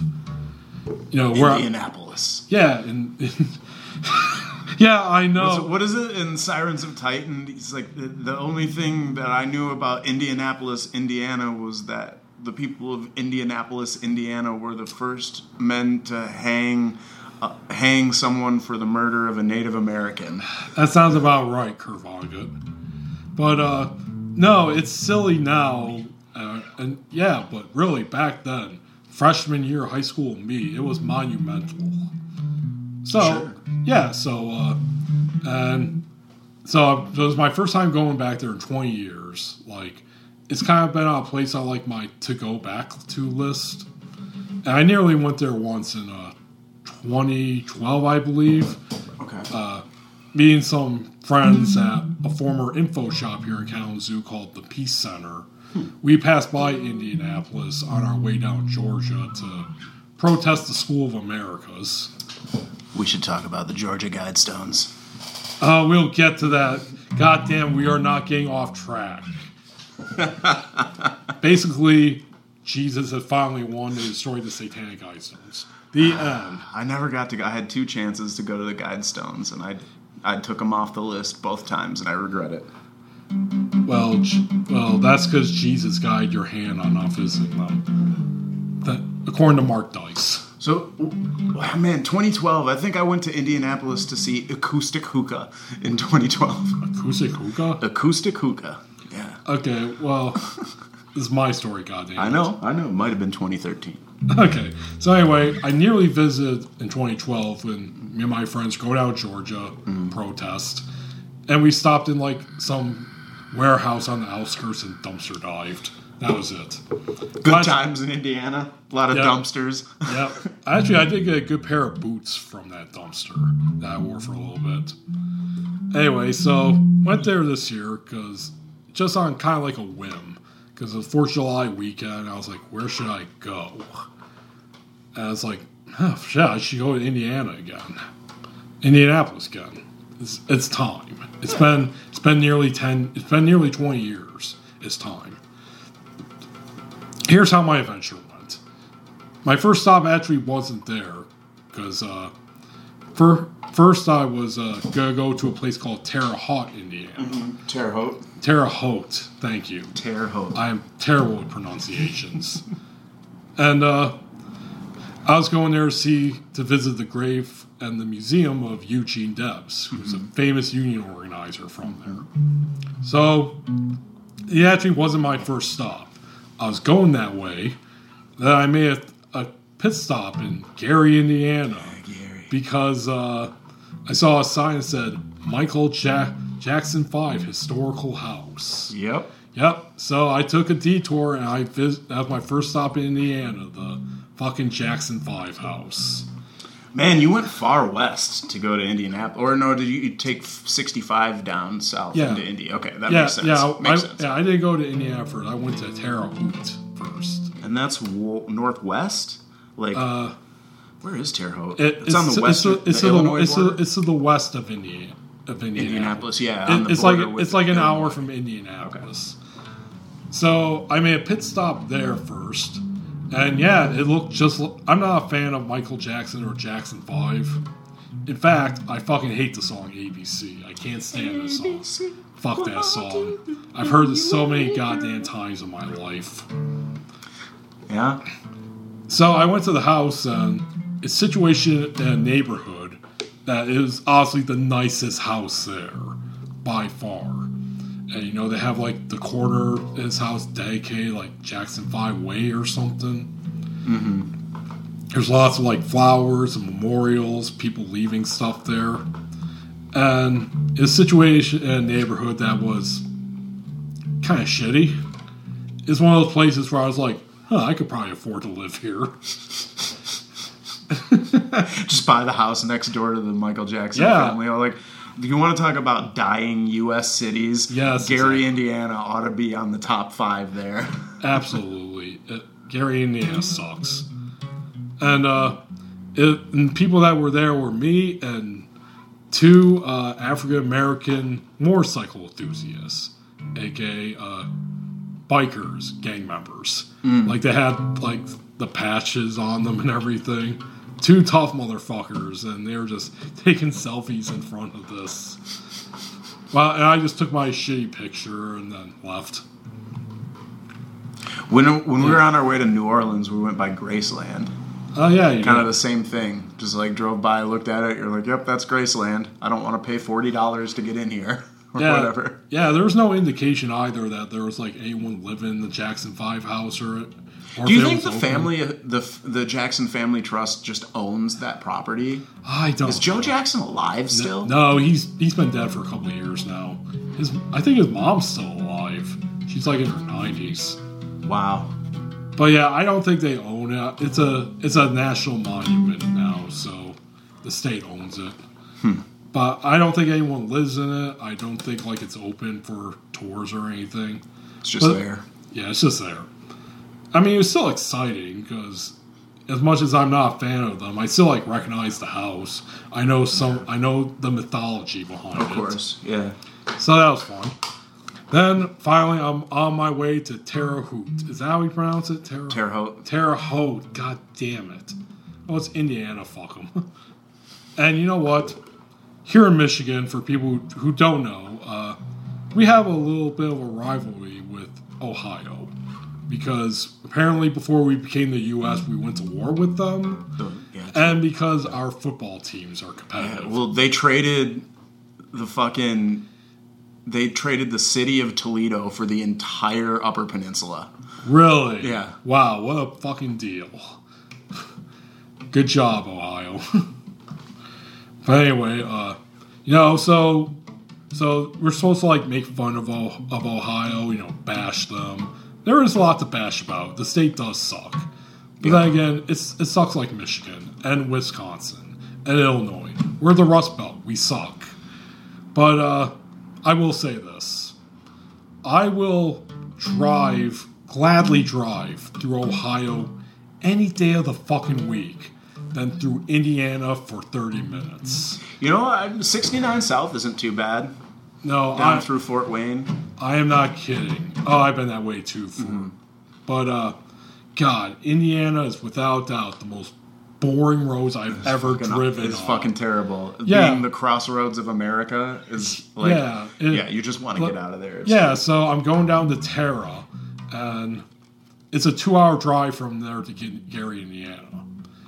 At first, it looks pretty nice. Like, it's lush as cornfields because it's summer right now. And despite being Trump country... Was walk- the corn knee- knee-high by the fourth of July? Is that a music reference? No, it's like a... Farmer's Almanac thing, like that. You want if you're gonna have a good corn crop, it needs to be knee high by the Fourth of July. God damn it! Aren't they the ones that like have always predicted the weather right? Yeah. That that uh, publication was originally still, started by Ben Franklin. Yep, and it's still going too. Anyway, so I'm going down Terra, and I'm seeing the luscious cornfields, and despite being Trump country. Lots of windmills, like a shit ton. It is very impressive. I'm like, oh, this is really nice. All right, life's all right. An hour goes in. Holy shit, where the fuck is everything? It's all fucking cornfields. That's what fucking Nebraska's uh, like, dude. I am so goddamn bored. Nebraska is such a fucking shit drive. I know, so it took me two hours to get down to Terra. Fucking cornfields the entire time. Yeah. Maybe if you get lucky, you'll pass by a gas station. Little alfalfa, little soybean action, mostly like, corn. Like, I had to keep switching music from, like, the hardest hip-hop to the hardest punk in order to stay awake. Besides being tired from waking up early because it was so fucking boring. And I could go on because the whole the whole trip through Indiana was... We listened to Lady Gaga the whole way. I As long as it would have kept me awake, I would have done it. But driving through Indiana is so fucking boring. I don't know how drivers there don't, like, immediately fall asleep the second their wheel hits the pavement. That's how fucking boring it is. It's like, okay, honey, I'm about to go get milk. I'll be back. Oh, oh, oh God. Oh. So, two hours of driving through fucking cornfields. And the whole time, like, wow, I can see how Mike Pence lorded over this shithole.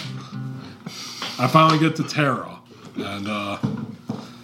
And yeah, uh, I went first to see the grave of Eugene Debs. Here's the thing, though. Uh, he has a family plot with, like, his family, cousins, brothers, and that. He and his wife are not buried there.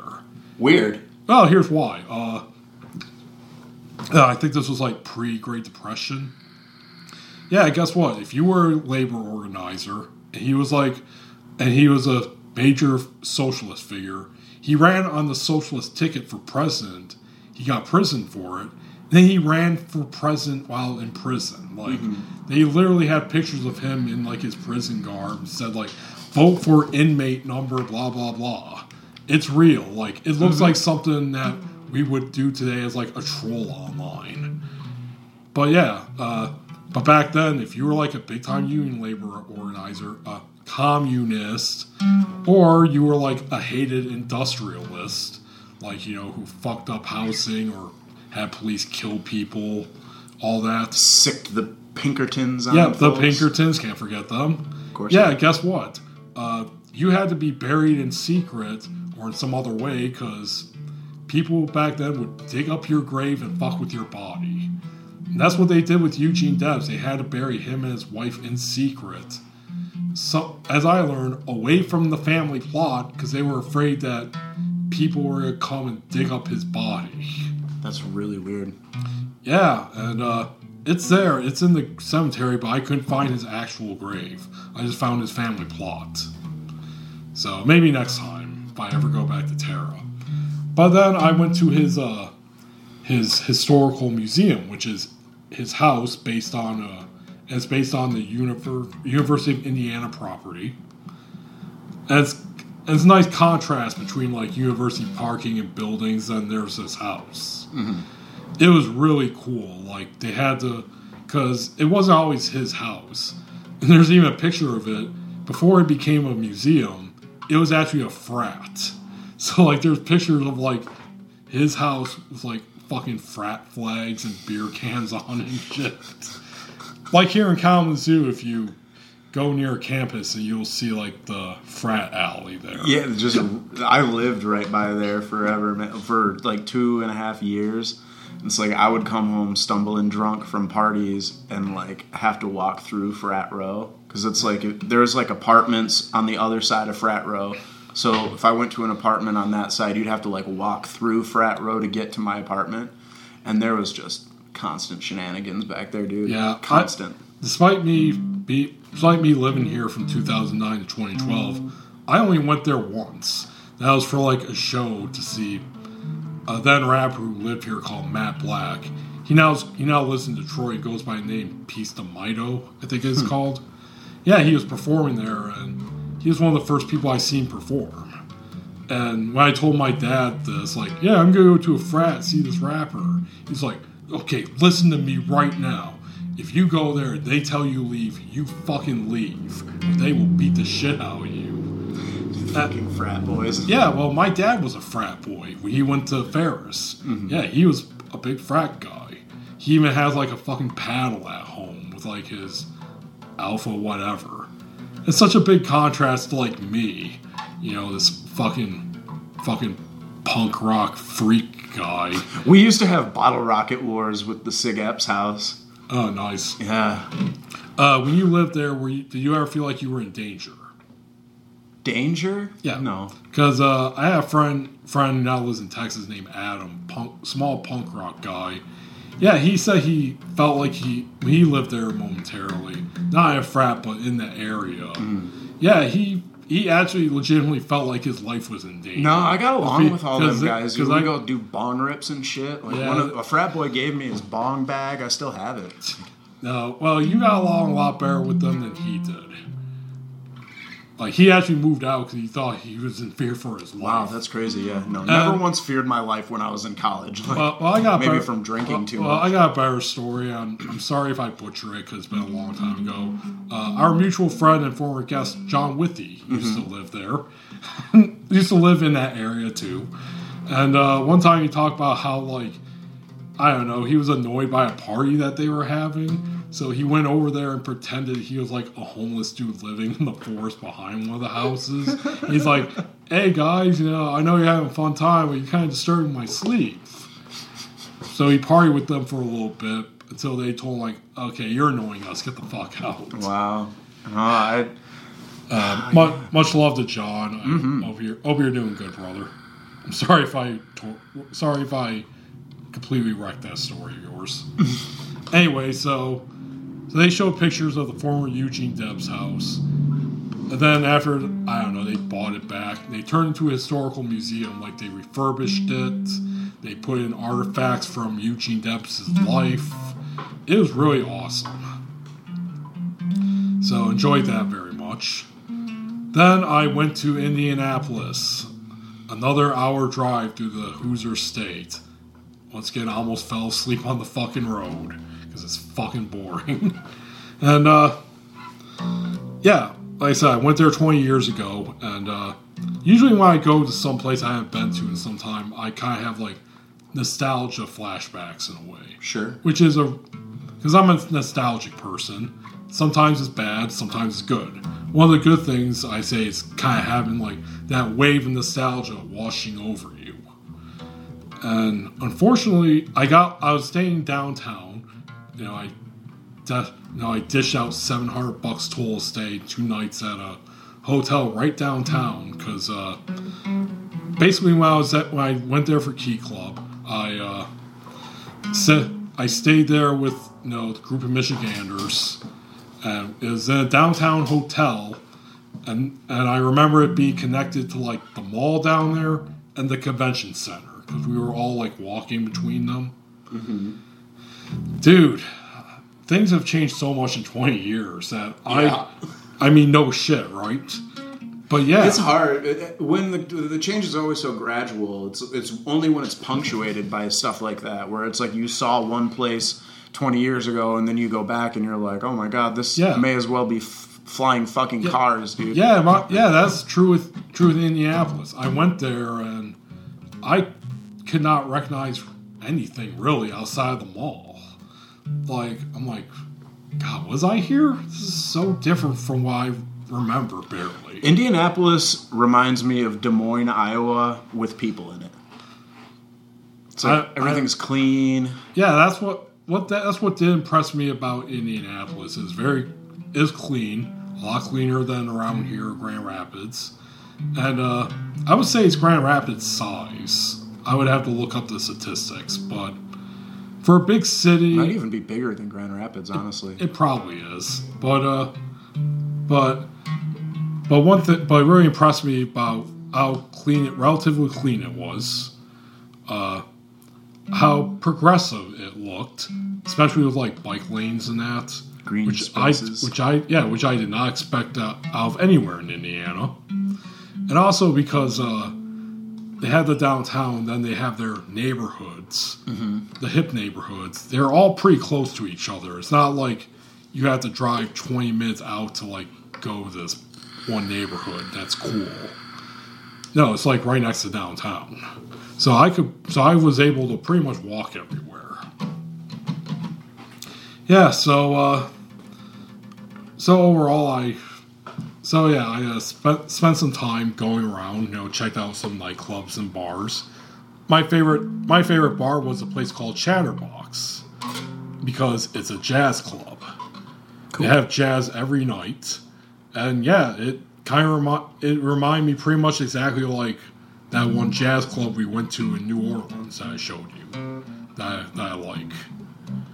Except for it was, it was more like a dive bar and grimier. And it smelled like chlorine. Like, cool hmm. chlorine. Weird. Yeah, I know. Great bar. I'm like, and, oh, and their drinks were a little bit expensive. Like, five bucks or something. Five or six bucks for, like, a Miller High Life. I'm like, wow, that that's a lot to spend for a place that smells like a fucking pool. So I did, so I did that, and uh, I went to the zoo, which was very nice. But I will say this about the zoo there, nice zoo.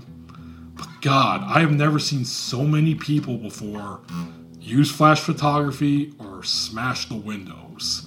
You know how they say, like, don't use flash, it scares the animals, or like, don't pound on glass. Nope, people were doing that, including fucking adults. Like, uh, like we were in front of, like, an orangutan exhibit or something. I, I, I shit you not. They're, they were they showed, like, these two of them that were just laying around.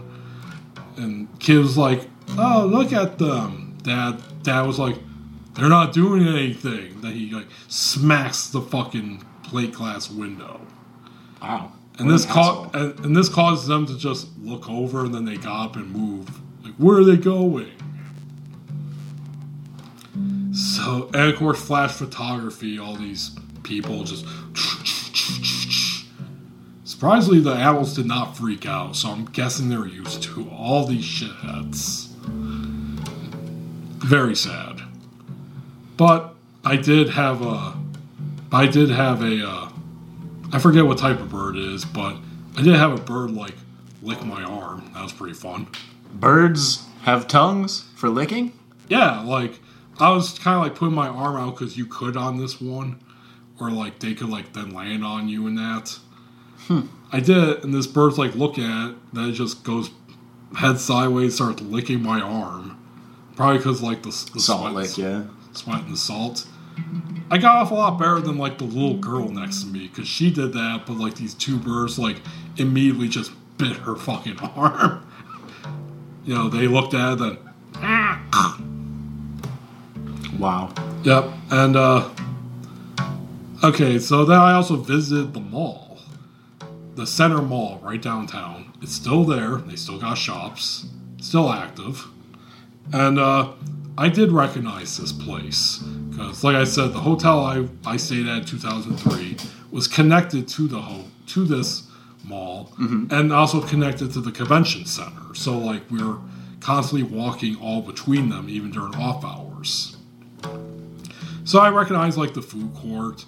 And unfortunately, like, the music store that, that I went there to, long gone. I do remember, though, when I went there, I bought about three things. I bought the two-set Dragon Ball of the King Piccolo saga.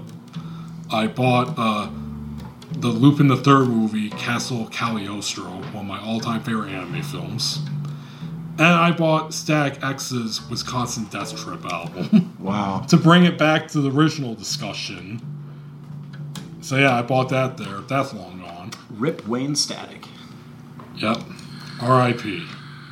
Tony Campos went on to play for a fuckload of bands. Shit, he's in Ministry. Oh, really? Yeah. Dude, you know the guy from Ministry runs like an industrial music museum in Chicago? Yeah. Or yeah. not, it's not Al Jorgensen, it's Paul Barker. I yeah, think. I try to look it up, but right now it's like private visits only.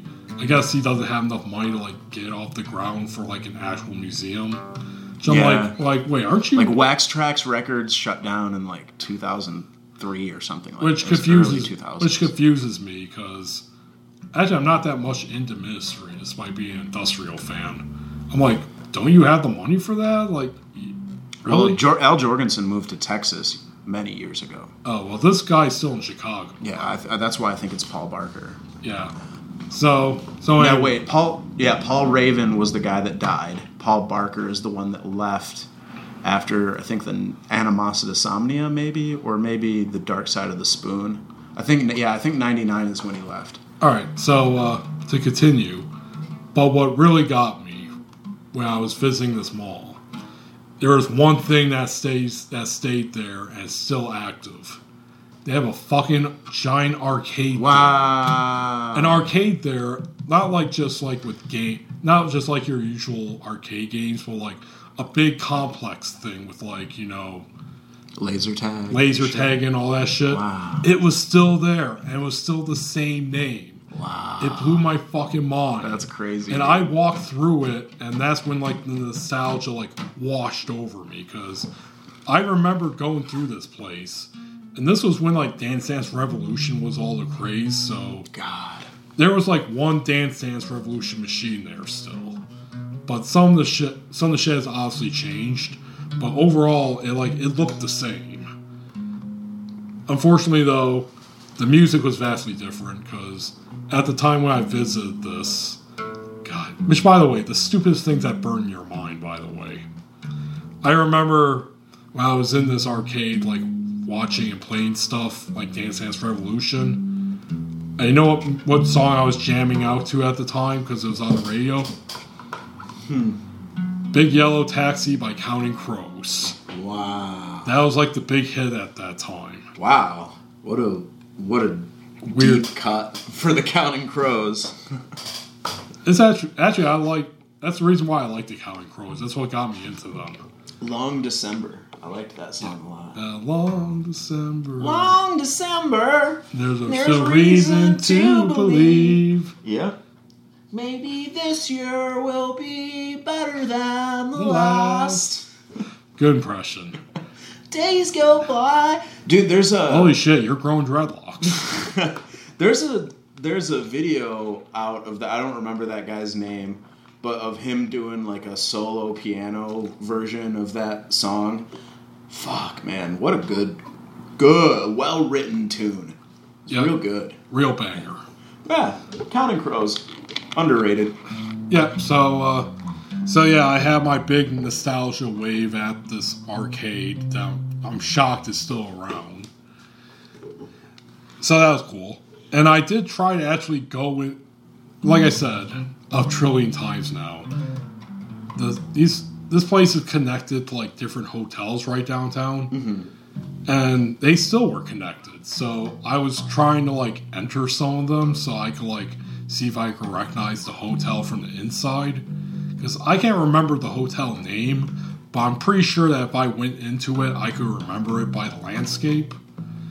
Hmm. Uh, well, t- turns out twenty years later, they got security measures that y- you just can't walk into it. What a shame. It's not a free world anymore, man. Yeah, why can't we be like two thousand three? Only two years after nine eleven, we're still kind of free. two thousand I went to Egypt in two thousand four. Wow. Yeah. I, I, I was in high school eating shit. I was in Egypt smoking hash. Wow. What well, a fucking day. Wow, well, man, what a life. Crazy. Yeah. So I don't have a life like that anymore. Yeah, so anyway, I haven't completely given up yet. Because uh, I guess next time I go to Indianapolis. Because Indianapolis is nice, but it's one of those places where it's like, not Chicago where like you want to go to all the time. It's like, this is like a good once a weekend a year trip. Yeah, or every other year or something. Yeah, something like that. Yeah, I don't know. Every once in a while I'll go to a show down in Indianapolis. Like yeah, if I can't make yeah, the Detroit yeah, or Yeah, Chicago. That too. If there's like a show or a weekend a year for a nice visit. Yeah, I but, go down to Sweetwater in Fort Wayne, but that's only halfway to Indianapolis. Yeah, so, uh, so yeah, I haven't given up yet. I'm finding out where I stayed at because... I forgot that I did not look through my photo album at home, where I probably have photos of my time there. And I I figured if all else fails, I'll just contact Key Club International and just ask them, like, hey, I'm doing some archiving and blah, blah, blah. Do you know where the International Convention was held at in two thousand three? So anyway, uh, yeah, so that was the mall. And uh, the second reason why I came here, this is one you're going to like. I went to the Kurt Vonnegut Museum. How was that? Just a bunch of illustrations?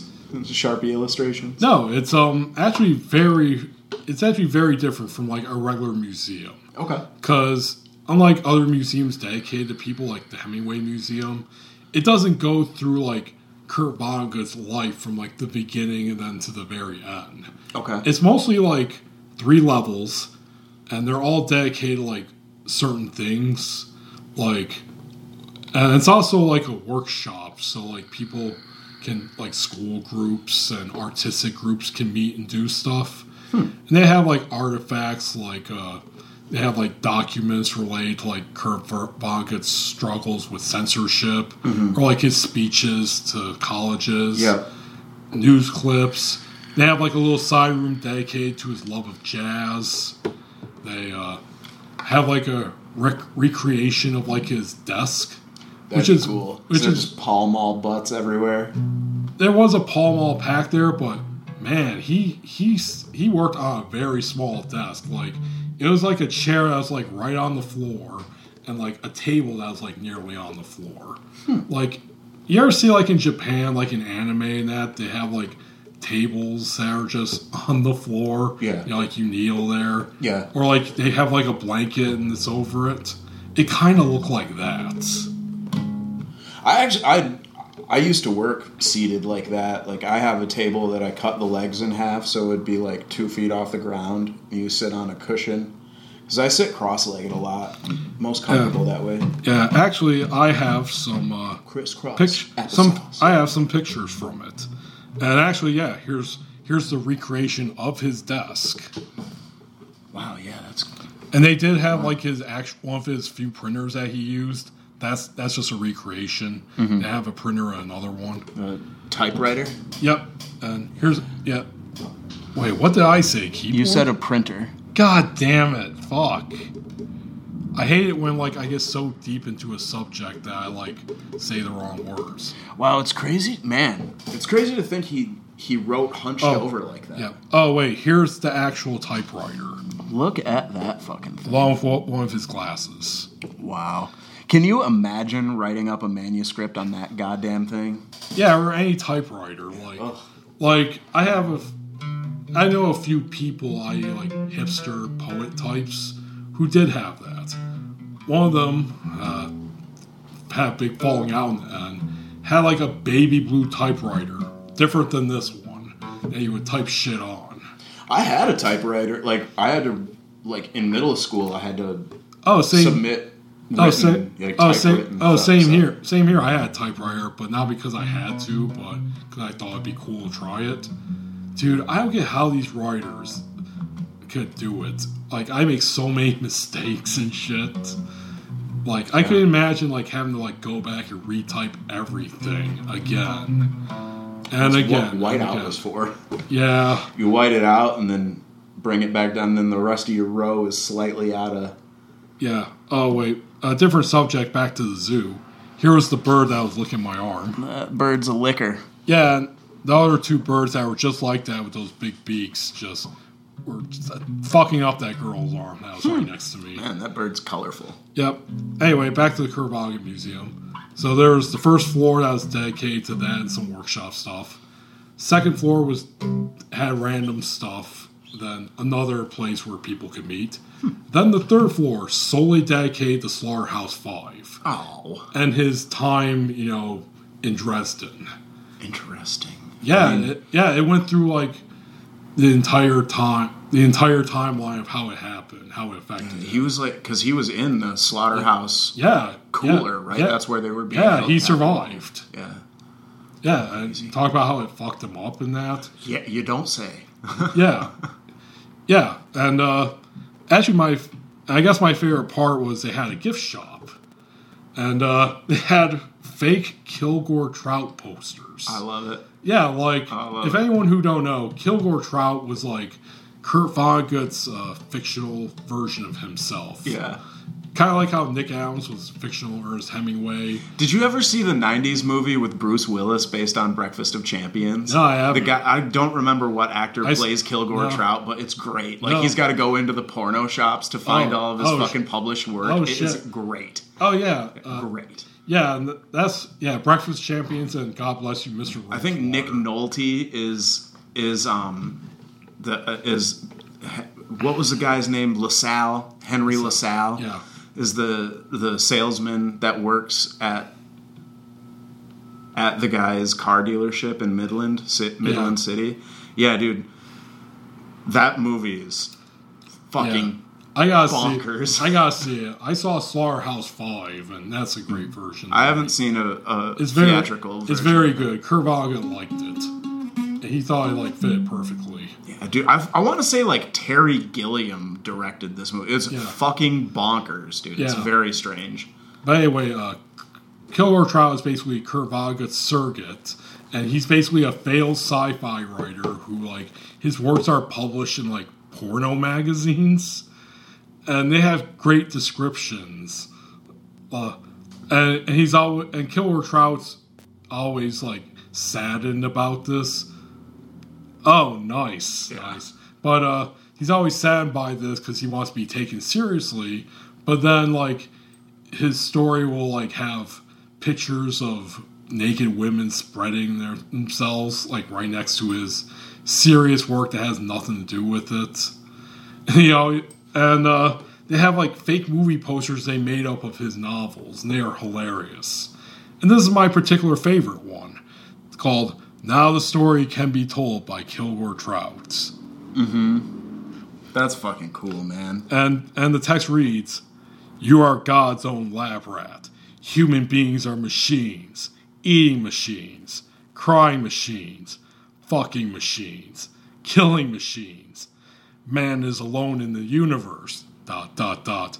With topless teens." And it shows like a Kilgore Trout char- a Kilgore Trout character in front of uh, teenagers in like Catholic schoolgirl uniforms, mm-hmm. wide open beavers yep. inside. Yep, that's yep, right. The, yep, oh, the very the, the best beaver books. Yep, the very best one. At the very bottom says wide open beavers inside with actual cartoon beavers. Actual cartoon beavers. My God. Oh God, I did not buy that, but I bought some magnets and stickers for myself. And Zach, I got you something. No shit. Yep. Since I know how much you love Kurt Vonnegut. I do. So I got you a gift while I was there. No shit. Look at that. It's a little Kurt it's, Vonnegut puppet. Yeah, it's a finger puppet. And it's a magnet. The magnet's in the head. So That's know. awesome, dude. Thank you. That's fucking cool as shit. With the hair and everything. So it goes. Yeah, so it goes. Man, that's fucking cool as hell. Yeah, so uh, Zach and everyone listening, if you're ever in Indianapolis, highly suggest you check out the Kurt Vonnegut Museum. Very interesting if you're a fan of Kurt Vonnegut. They do a lot of good work. And uh, yeah, they're awesome. Check them out. Yeah, I'll have to go down there sometime. Make a make a little old pilgrimage. Man, those books.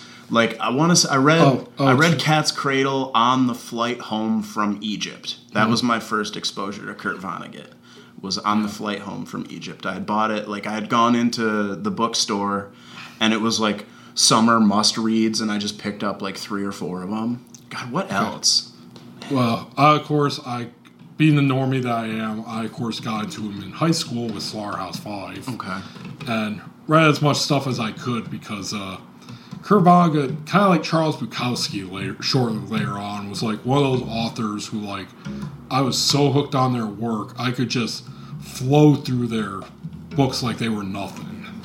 It yeah, was like, dude. Like it, it was during a time in my youth where it's like, I could go through a book and it's like, wow, I'm done already? I know, dude. I remember reading fucking big, like, uh, Rich Richard Wright, The yeah, Native yep, Son. Yep, Native I Son. probably read Native Son in, like, three fucking days, dude. Like, I remember driving to school with Native Son, like, on my, oh. on my driving, my steering wheel. Oh, like, that's very... reading that's, while I was driving. That's dangerous. Like, I could not get enough of that fucking book. It was so good. Yeah, but, yeah, Kurt Vonnegut is one of those... Along with Bukowski, he's one of those guys that I just could breeze through. Yeah. And I mean, they're short reads anyway. Like, I, even when you I have... So. The audiobooks are only, like, four hours long. I guess so, but they were just so interesting. The prose so very good. good. It was so... It was very digestible, too. Like, you always you always put down a Vonnegut book, and it's like, the first thing I wanted to do was pick it back up and read it over again, because I just knew I was missing shit. Like, I probably read Cat's Cradle, like, fifteen times. Like, I just kept, like, on the road back then, too. I pro- I mean, I've read on the road, like, twice a year for twenty years, probably. Yeah, my my two favorite Vonnegut, they're still... They're I know equal, that's not the Vonnegut book, but... Yeah, the they're equal to time. me. Yeah. They're equal to me are Breakfast Champions and God Bless You, Mister Yeah, Robert. I mean, those ones are really good. Like, dude. I can't decide which one I like better, so they're pretty yeah, equal. That's fair. I, my my favorite is is probably Sirens of Titan now. I've yeah. I've listened to the audiobook version of that probably twenty or thirty times. It's very yeah. fucking good. Right. The Breakfast of Champions probably is what I would have said my favorite was before I got into Sirens of Titan. Yeah, those were like the two funny books for me, like... You know, like Slaughterhouse Five had humorous moments and that, but those are the two that were like, you know, I was like, holy shit, this is hilarious. Yeah, well, I mean, I I liked the little bit of, like, Salo, the, the Tralfamadorian. Yeah. It's, like, sort of, like, it, it's interesting that Tralfamador even comes up again so often in, in those books, right? But, like, instead of it being, like, the guy is in a zoo on Tralfamador, right? Like, it's the Tralfamadorian gets stuck on a moon of Saturn. He's like, the entirety of the human race is just to get is to deliver him a part so that he can go deliver a message that is just a dot. Yeah. Like, what a fucking story, man. Yeah. Oh, uh, here's some more stuff from pictures from the museum. There's out front. Yeah, that famous Kervaga Museum and Library. Yeah, the famous sketch of himself. Yep. That's on the cover of the the last book that he released. Yep. Uh, yeah, when he was alive, I think. Yeah. Man Without Country. Yeah, yeah. I think yeah. it was like a month before he died yeah. that he released that one. Yeah. Again. Then his famous quote, "Practicing an art, no matter how well or badly, is a way to make your soul grow." Seems like a Vonnegut quote. Yep. Uh, actually, that's something like when he was talking about his early years, how like his housemaid would like read him stuff from this book. So I gotta try and look up it. It's like a collection of like fair stories, like back then, where it's like the the hero saved the maiden for something. Mm, okay, like huh. real quaint stories. Sure. Oh, and this is from the Slaughterhouse Five exhibit. His uh, Purple Heart. Wow. Yep, and uh, yeah, those are the pictures from that. So yeah, uh, that was my uh, Indianapolis adventure. Two nights there. You know, had a lot of fun. Highly suggest Indianapolis. You were the only good part of Indiana. That and Sweetwater. All right, and uh, after that, uh, after that, I made two more pit stops on my way back to Michigan. First, I stopped in. Uh, all right, I am. Dude, keep playing that, please, so I can look this up. Jam.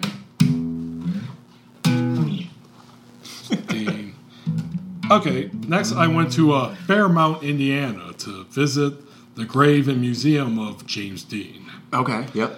Yep, so uh, I went there, and uh, first of all, it was hard as shit to get into Fairmount because uh, the way you would go, they just decided to completely destroy the overpass for it. So I had to take like a half hour to like go around, and wow, the country roads of Indiana. Fucking construction. You know, John Denver, he sang about country roads. He don't Not got in Indiana. He don't got fucking shit on me when it comes to country road driving. I will say this about the country roads of Indiana around Fairmount. You know, I I I always thought Michigan had a lot of Confederate flags. I have never seen as many as I did throughout this area. Like, holy shit. So many. And there's one dude, he had a big sign in front of his yard. Like, it covered the entirety of his front yard. You could see his house and driveway, but the rest of the yard couldn't see it. Big black sign, white lettering that just said, "Leave America alone, Brandon." Oh my god. Okay. And finally, I made the fucking Fairmount. And lots of cornfields and all that. And I went first to uh, the... First went to the graveyard where James Dean is buried. As you can see, this is the sign that they made up for him. Like, they actually... I'm not... I kid you not. There's this. And a, and a sign says James Dean with, like, a fucking arrow pointed at it. Yep. And there's his humble little grave. James Dean, considered one of the greatest actors of all time. His nice, humble grave in Fairmount, Indiana. Wow. And you can't see it, but yeah, a lot of love there. Coins, flowers, cigarettes. Some people even left, like, lipstick marks on it. Then I went to his uh, museum, which, nice little place. And kind of like the Kurt Vonnegut Museum, like, it wasn't comprehensive. But it had, like, a lot of artifacts and whatnot. And strangely enough, they had, like, a room dedicated to, like, forties, fifties, and sixties culture. Hmm. And, uh, And that, it turns out there's another historical figure from Fairmount, Indiana, that gets a lot of attention. Uh, tell me, Zach, have you ever heard of a creation called Garfield? I have. Because the creator, Jim Davis, is from Fairmount. Oh, what a piece of trivia. Yeah, and guess what? He does not have a uh, museum dedicated to him, which is a complete lost opportunity in my view. It's like, holy shit, how have you not got a Garfield museum around here if it's from here? Right? I mean, even just the the sort of the ubiquity of Garfield merchandise in the mid nineteen nineties, yeah. I think people are just unwilling to talk about. Yeah. Like, it's that was one of the things that I noticed in Egypt. Not Garfield, but like there, there was there was Simpsons t-shirts everywhere. And so I'm like in the Cairo airport, and in the gift shop in the Cairo airport is like Simpsons t-shirts. And like, I remember that shit blew my mind. O- official or like bootleg? Official. Like, oh, okay. It's just like, and like I get out of the, I get out of the airport and it's like Subway, K F C, McDonald's. I'm like, what the fuck? Yeah, dude. But anyway, like the, those like the Garfield plushies with the, um, the suction cups on the feet that yep, everybody had, had on their back window. Yeah, I've had that too. It's crazy, man. Yeah. So, uh, yeah, Fairmount has James Dean, Jim Davis, and one other person. And they don't have a museum dedicated to Jim Davis, but they have, like, a shit ton of, like, Garfield statues around the area of him, like, dressed up as a chef or a fireman. They have a map that you can then go up and take selfies with these fucking things. Like, yeah, I'm not that big of a Garfield fan. I think I'll skip that. Right. You know, fuck Garfield, Heathcliff for life. Heathcliff for life. But, uh, oh, they also, according to the guy who runs the museum, James Dean's cousin, who he grew up with, still lives out on the farm where James Dean and him grew up, which is, like, right past the cemetery. According to him, you could just go up to there and visit. Like, you don't have to knock on the door. You just walk around the property, see where James Dean grew up. Which I'm like, no, I don't think I'm gonna do that. I'm not gonna. I'm not gonna go walk around some random Indiana farm and have like some eighty-nine year old guy get mad at me. Yeah, it seems like a good way to get, get some shot. Fucking bird shot in your butt crack. Yeah. Yeah. And then before I left Fairmount, I went to tr- went to visit the James Dean Park, which is right in the downtown, mm. right next to a gas station. And it's a little place, and here's his bust. Uh, two nice things. Bust size. Yep. Actually, that's the newer bust. I guess there was an original one, but it got stolen, hmm. so they had to replace it. Here's two things about downtown Fairmount. Uh, very small, like, and it literally looks like some kind of, like, God, who was that artist who did, like, Nighthawks at the Diner? Mm, and a lot of Americana mm, stuff. You know who I'm talking mm, about, right? I don't I'm ashamed of myself for not knowing the, the painter. I, I forget I forget the name, but it looks like that. This this downtown. And, uh, well, to be more darkly... Edward Hopper. Yeah, it looked like an Edward Hopper painting. It was eerie, actually, because I'm looking at it, I'm like... To be darkly humorous here, I'm like, wow, this looks like a place that uh, if I wasn't white, I would have to get out before sundown. Really, it probably is. And uh, it's further enforced by the plaque that I read at the James Dean Memorial Park, where it said, like, even though he played a rebel on in the movies, James Dean was a hometown boy at heart. I'm like, no, he fucking wasn't. Have you read anything about James Dean or his life, his beliefs, his interests? Like, he left Fairmount because he knew it's a shithole that would never accept him. He'd never get anywhere. Mm-hmm. Like, he visited it, but he never, like, came back. You know, he, he's crazy, wild, young, hot, sexy actor. Did a lot of drugs. Did a lot of artistic stuff. Oh, fun fact. Uh, you know him and Marlon Brando met? Mm-mm. Yeah, you know, the guy, guys who, like, defined the generation there with, like, Rebel Without Cause and The Wild One, they mm. met. You know how they met? Mm-mm. They had sex. Interesting. Yeah, they were both bisexual, and Marlon Brando was the more notorious bisexual. Hmm. He also slept with Richard Pryor, by the way. Hmm. Yeah, so... Pre-crack? Yeah, pre-crack. Yeah, so um, so when I read stuff about, like, James Dean was a homeboy at heart, I'm like, no, he fucking wasn't. Indiana girls on an Indiana night. God damn it. That's why he slept with Brando. So, yeah. So, yeah. So, yeah, I went to James... So, yeah, I went to James Dean hometown. Got out of there before sun, sunset. Mm.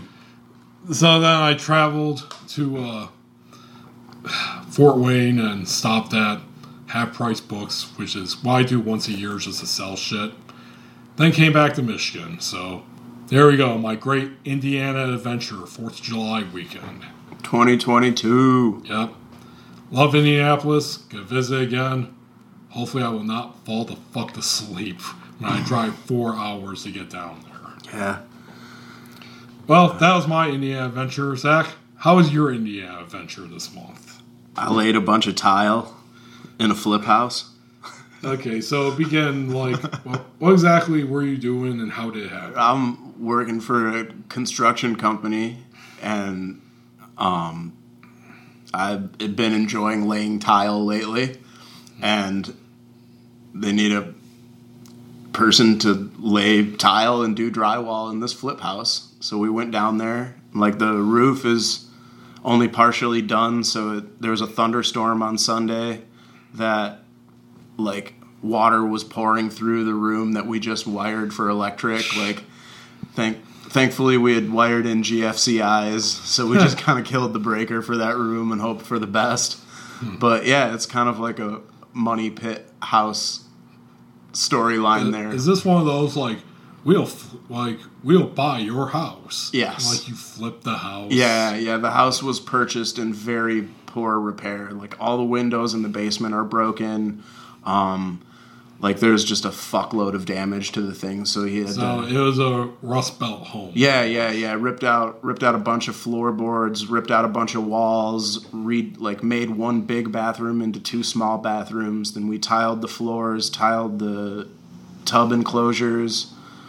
Um, so is this like a new feature for Elmblad, Elmblad Media Group? No. Like you offer editing and photography and now house flipping. I'm just I'm a, I'm a skilled person and people ask me for help on their projects.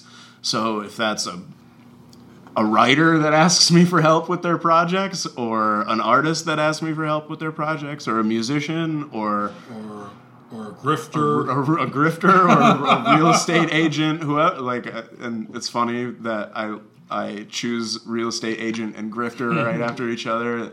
Like, yeah, I mean, I... I As if they're not the same. I mean, mortgage companies, old folks' homes. I work for all sorts of people, dude. Like, you, if I just, like, listed the people that I worked for in just the last year, I'd probably be fairly shocked. We, we'll make that a podcast video. I don't even know if I could, man. This... There's so many different, like, weird things that I've been involved with. Like, I sh- I shot the the opening pop-up for a clothing line in April. Like, just random stuff yeah. comes up, dude. You never know. Private party with Talib Kweli.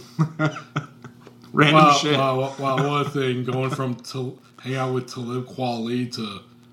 busting down a wall in Indiana. Right? Like the where, other day where, I... Where, where were you in Indiana? Anderson. Anderson, Indiana. It's a northeast so, suburb of Indianapolis. So uh, what's that like? It's just a... It's a working class town, man. It's mainly um, a Latin population now. So it's mainly... Like there's a lot of taco places and like um, uh, tortillerias, like Mexican supply store, like Mexican stores and like... Then it's working class as well, like a factory town, just got blue collar all the way.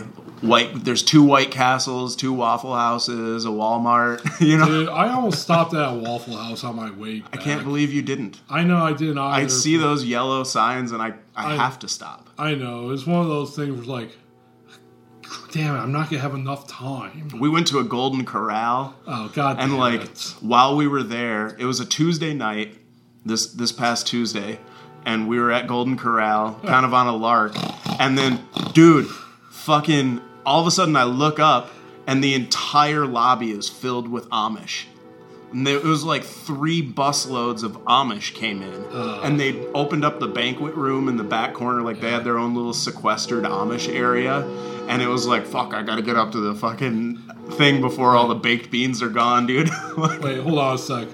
Oh my God, Zach, the train's about to crash into uh, And this, and we, I'm saying this because this happens all the time here in Kalamazoo. Yep, a lot of, tr- yep. God, for real. Derailments. That happened, yeah, that happened like twice. It did, years. twice in the last five years, for sure. There was a major yeah. freight derailment God. that shut down Fra- the east side of Trains Kalamazoo. Trains love to fucking crash in Kalamazoo. They do. Well, it's a lot of weird hairpin turns that they gotta take going out to the switching yard. Yeah. There's like a viaduct that goes over um, yeah, like, M forty-three. Hey, we gotta make time. Slow down. Fuck that. Right? No, dude. Fuck that. You fuck, gotta go fuck, slow. Fuck slowing down. Go slow through the zoo. There's one Amtrak driver that comes through. This is the Amtrak line because the train station's right next door to my office building.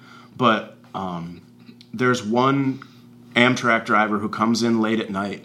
And he lays on that fucking horn until he is out of town. Like, he'll start the horn at the station and not let go of it until he's out by stadium. Like, it's so fucking annoying, dude. To be like, like if I'm in the parking lot loading up my car or something, it's so loud. I mean, it's got to be one hundred twenty decibels. It's loud as fuck. It hurts your fucking skull, dude. Fuck. And he just, like, most of them give him a little honk like that. Uh, uh, uh. This guy's just, uh, uh, and you hear it fading off into probably, the distance. He probably just, like, picked up a rock one day. And he's just mad at the it, world, it, dude. It, no, he just, like, picked up a rock one day before he went back on, and then just... I'm I'm I'm gonna set this down until I get to this point. A likely story. Like, I've invented an elaborate backstory for this man. Like, he's just I, either he's just mad at the world and he's like in his late fifties and he's been working for Amtrak the entire time and he's just tired of everything, or he's just like crazy paranoid because he actually hit someone once, so he just really doesn't want another pedestrian to wander in front of the train. Cal- so he just Cal- lays on the horn. Yeah, dude. No, I mean, it's it's it's like there's been many, many train versus human interactions I wonder, in Kalamazoo. I wonder who won. It's very insensitive. It's very insensitive. You shall not pass. I've told you stories about my my buddy who used to, like, he transported dead bodies for a living yeah. for like twelve years. Yeah, there was a couple train plus human stories that, that like that's yeah, what they call it, train plus human. Yeah, train plus not, human. Totally not insensitive. Yeah, baby plus freezer. Okay. Toddler plus steamroller. I've I've literally I've heard some fucking horror stories from that guy. He's got a lot of baggage. Uh, I've I've seen that all on Ogrish and all that. I don't want to see it. I want to comfort kidding. people who've had to deal with it because it's fucking horrific, man. I know. Let's get yeah. let's get back to you. Uh, yeah, let's construction get back to, work. Yeah, you. It's kind of like camping. Like, we didn't have a yeah. toilet, so I shat in a bucket, and or at Lowe's, and then we finally got the toilet installed the next day. And like, it's it's interesting that we got the toilet installed like roughly coinciding with when we went to Golden Corral because there's an association there. Yeah, I was about to say, so, like, I had I to take like five shits after eating that food, dude. I was saying, there was like no fights at this Golden Corral due to lo- no. no more steak, right? No, no fights at the Golden Corral, just Amish. God. No, the actually the lady, the server we had at Golden Corral, she was like this eighteen-year-old, like fresh, fresh face, and she was actually really pleasant. And she was a little slow on getting me my sweet tea refills, but I'll forgive her. It was very busy. Oh man, it's it's all about the Waffle House though. That's yeah. the true, the true road restaurant. Like, all of the times that I've driven across the country, like overnight, the amount of times I've rolled into some backwater fucking Waffle House at four a.m. and just gotten a shit ton of grits and fucking like they give it's got that like it's not real butter on the grits. It's like the popcorn flavoring, like yeah. it's like it's like seventy percent vegetable oil. It's oh. it's not even um, solid at room temperature, but they just dump that shit on those fucking grits, dude. It's so good. Grits and and like a chocolate chip waffle and some shitty bacon. Like, the thing I can't do at Waffle House, though, is the... I think it's either... I think it's the hash browns are, like, reconstituted. They're, like, f- dried and then soaked in water and then fried, and they're just uh, cardboard, dude. I can't do it. I can't do it. I cannot do it. The eggs are okay. But, yeah, the, yeah, yeah. I've had some had had some fucking vomit bowls at goddamn Waffle House at four in the morning, dude, in, like, Bo- Georgia and Bo- shit. Vomit bowls. Oh, oh, sorry. I'm thinking of the K F C Famous Bowls. Yeah, well, I ate which I actually, of those. Which I actually do like, but right? So. Man, one hundred pounds ago, I fucking ate a lot of K F C Famous Pat, Bowls. Pat Oswalt has such a good bit about that. He's like, no, fe- America has spoken. Put all my food in a fucking bowl. I don't give a shit anymore. Like, famous right. bowls are a type of thing you serve like some. You serve like a prisoner on suicide. What is watch. in a famous bowl? It's like it's corn, green beans, mashed potatoes, gravy, and chicken, right? All that except for the green beans. No green beans. Okay. Yeah, not not the last time I ate it. Okay, but it had corn in it, right? Yeah, corn. Yeah. It's like a shepherd's pie kind of. Yeah, it's very good, but yeah, it's instead of putting out your food onto a plate like a regular human being, they just mash it all together. Yeah, it's just a fucking slop bowl. America has spoken. Yeah. Put my food in a fucking bowl. I don't care anymore. It's the Bob Evans breakfast scramble. Oh, fucking Bob Evans. God, dude. We I used to hang out with this girl named Liz. And we used to go to Bob Evans, because Bob Evans around here was also open, not twenty-four hours. I think they opened at like five thirty or something. And we would drink all night, stay up all night, and then we'd go to Bob Evans, but she would bring her cat. She had a cat, a cat named Ray Charles. And we would put the cat in our hoodies, so his little face would like stick out the hoodie. And we'd just sit there and eat at Bob Evans, like, shitty drunk with fucking Ray Charles on the table. It was so fucking weird. You know, if you wanted to bring your cat around and show how filthy you are. uh. God, that girl put down the Jack Daniels. My God, dude. She probably drank a bottle of Jack Daniels a day for, like, three years straight. Like, the whole time I knew her. She's still around? Yeah. She's doing great. She's got kids. She lives in Florida. She's she's a great mom. Fuck, let's get her on Fuck, the podcast. Dude. Liz, I miss that girl. She'd probably do it. I, I haven't talked to her, like, voice to voice in probably fifteen years, I bet. But, like, oh, no, I think I got, I went out and had dinner with them in, like, twenty thirteen. Oh, okay. So, yeah. yeah. Ray Charles still around? I think so. She's got two huskies now. Oh, okay. Adorable huskies. One get, of them has health problems. Let's get Ray Charles on the podcast. That was he was a badass cat, dude. He ended up spending a summer in Kalkaska because he like ran away, and then they went back to the cabin, and he was just there.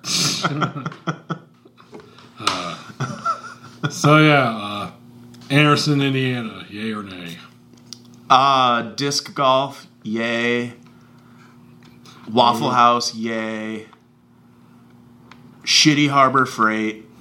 Um, the the Lowe's is pretty piss poor too. Um, let's see, where else did I eat in Anderson, India? The Panda Express was all right. My favorite fast food chain, right. Panda Express. There was a Meijer there. Yeah, definitely went to the Meijer, bought some two ninety-nine a pound cherries. Holy shit, this reminds me of something, but finish what you're about, finish what you're saying. And some cherries and some roast beef and Sargento extra sharp cheese sticks, some Cool Ranch Doritos. You know, pretty pretty normal construction trip. There you go. Drove a two-wheel drive Chevy Silverado that had air conditioning somehow. All right. Okay, so actually, I'm, well, well, I just remember I'll incorporate to our final topic. Mm-hmm. I don't know. Are we done with Indiana? Yeah, sure. Can, can we finally be done with this fucking shithole state? Boring fucking piece of garbage. I met Marcus King in Bloomington, Indiana. Uh, who's that? Uh, he's a pretty popular uh, guitar player right now. Oh, uh, okay. Well, let's get on to the final topic. And uh, I always think that we should title this a special uh, segment. Oh, special segment with Garrett Schelke. No, I, I got a perfect intro. name for it, too. Uh, Paging Doctor Elmblad. Paging Doctor Elmblad. Because, uh... it's herpes. I wish. No, uh... Well, last last month I talked to you about my mental health journey, mm-hmm. which I basically started. Mm-hmm. I want to give you an update on said journey. All right. Because, for one, I just want to talk about it. Mm-hmm. Two, it's kind of kind of helped me keep going, I guess, because mm-hmm. I'm such a narcissist, I have to talk about it. All right. I just can't keep everything to myself. And, uh, yeah, it's content. It's good content. Is that what this is? Yeah, people people must hear the content. Dear listeners. And I want to tell, I want to call this segment Paging Doctor Elmblad, because I'm basically unloading all this onto you, Zach Elmblad. All right, here not, we go. Not only are you my editor, but you're now basically my psychiatrist. The trash can lid is open. Yeah. It, you know, we got a couch here. That usually it's it's for casting purposes. The but, casting couch. But, yeah, but, there are but, some suspect stains on that couch. It's been around for a while. Look at me. I'm on the couch. I'm on the casting couch. But no, I could very easily lay down and you could sit there with your... in the chair. Tell me about your relationship with your mother. Yeah, how is your sex life? Anyway, uh, yeah, I wanted to give you an update on my mental health journey. Mm-hmm. I have to say, it's, this month's been really good, actually. Good. And uh, I have two reasons for this that I will now show you. He's getting on the casting couch, guys. Look out. No, I'm not. I'm pulling something out of this bag. That is a strange growth on your taint. Paper, it looks like a monkey pock. No, I'm I'm bringing something out of this paper bag of mine.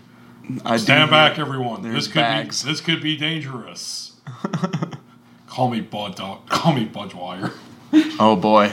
Anyway, yeah, let's not do that. No, no, and hero. Anyway, it, so it's been, been a good month, and these are two things I have actually. I'm not kidding. I'm not fucking joking. Have actually helped me a lot. Mm-hmm. Oh, these yellow books look familiar. Uh, Zach, can you re- can you tell the listeners what I'm showing you right now? I am looking at a copy of Mein Kampf on the left. On the right, I see Lolita.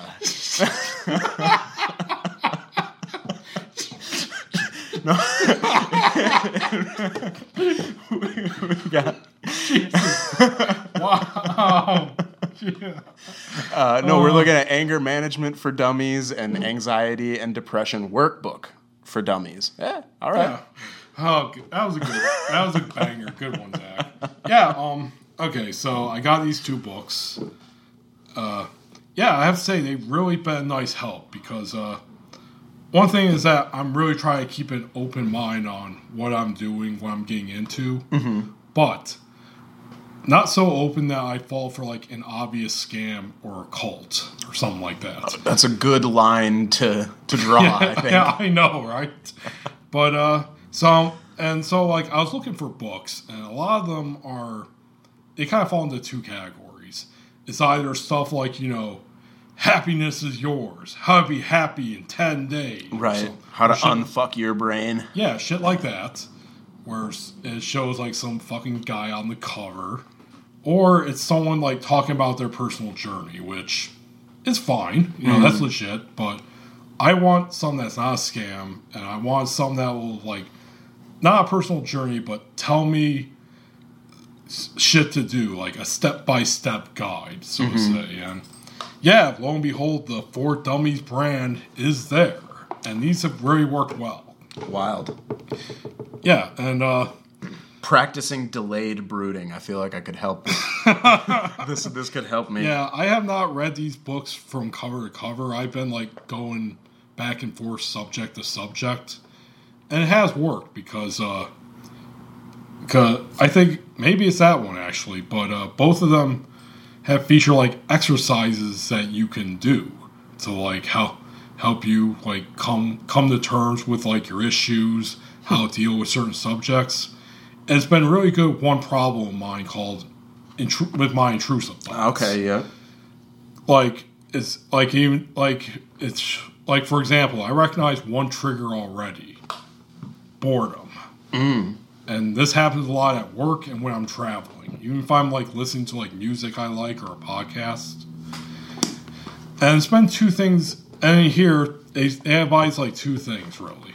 Like, one, you recognize that you're in a true thought, and you like stop it dead in your tracks, like stop, or whoa, whoa there, or something like that. Mm-hmm. Or, I've been going back and forth on this. You either stop reading it completely, or uh, you think it over, and like you try to look at it from all angles. Like, why are you thinking about this? Is this a big deal? Mm-hmm. You feel this way, but how do the people on, on the other side feel about it? Yeah, man. I yeah, mean, it's been really good. Most and, of the questions of mindfulness are internally directed. Yeah. yeah, and they also, like, give examples that they probably made up or whatever. Like, you know, Jill has problems with her depression, and it makes her blah, blah, blah. It's secret, secretly all written about Laura L. Smith, P H D's ex-husband. Exactly. It's taken from real-life examples. Especially from the, the passive au- aggression. From the authors. Yeah, so uh, it has uh, helped me out in, like, a... examining a lot of problems, and like either I'm stopping them, or since I'm bored, like I actually go over in my mind while I'm working, like why do I feel this way? Mm-hmm. And it has worked because uh, not a lot. Of, like I'm still dealing with like the more personal issues, like the real personal stuff, right? But like a lot of dumb shit, like especially around here, like I experienced in Kalamazoo. How sh- the best way I could put it is like it'll come up in some way. Like, mm. randomly, or I'll see a post or something. And instead of, like, getting angry about it, it's almost like a black and white film going through my head. Mm-hmm. Like, I still see it, but, like, I don't feel any way towards it. Mm-hmm. And that's been amazing. Amazing to yeah. me, actually. Yeah. Because it's, like, something that a couple months ago I would have gotten, like, viscerally angry about that happened, like, a decade ago. It's now just goes through my mind, and it's like, mm. Yeah, just to... events that happen and happened. Yeah, I'm I'm very glad about that because, uh, and they're right too. You know, the past is the past, mm-hmm. and unless you honestly did something that should come back to haunt you, like something criminal, for yeah, example, crim- criminal. But yeah. if it's something dumb, then not phone freaking. Yeah, not phone freaking. actual, actual fucking crimes. Not prank calling Cheeto in the middle of the night. No, that's something you should always remember. But yeah, uh, fondly. But yeah, so far I've really been like nailing out with dumb shit. Either I'm, either it's, either I guess say I'm flattening it so that it doesn't bother me, or like I can stop myself from thinking about it and from being stressed out. That's good, and that's been really great. Yeah, specifically for intrusive thoughts. Yeah. Yeah, exactly. Mm-hmm. And my next big thing on that that I want to. really look into is forgiving myself. Mm-hmm. Because there are a lot of things that I guess I've done or that I've said or even the way I acted mm-hmm. that I feel bad about. Sure. And yeah, I guess uh, I just got to learn to forgive myself on some things. Yeah, that's the thing. Like in our own self-narrative, we want to see ourselves as the good guy. But in like even oftentimes you can think you're doing the right thing and be doing the wrong thing and not even realize it until yeah, later, or, lo- significantly later. Yeah, I've yeah, I have a lot of that, especially yeah. in regards to like the way I go about with humor and that. Mm-hmm. Like I've had a couple of times where it's like, yeah, maybe I shouldn't have joked during that time, or right. or I didn't read the room right. Yeah, but then that that's a good point about like most people have. Forgotten about that stuff minutes after. Like whatever it is that you're hung up about, yeah. most of the time other people see as an, a completely insignificant happening. Yeah. Yeah. Yeah. Yeah. The one thing I won't do though, because I tried to do it, it didn't work, is talk it out with people and asking forgiveness. I've mm-hmm. I've tried that before and it does not fucking work. No, the other person that, has to be in the same kind of mindset of of like moving on and, and being better.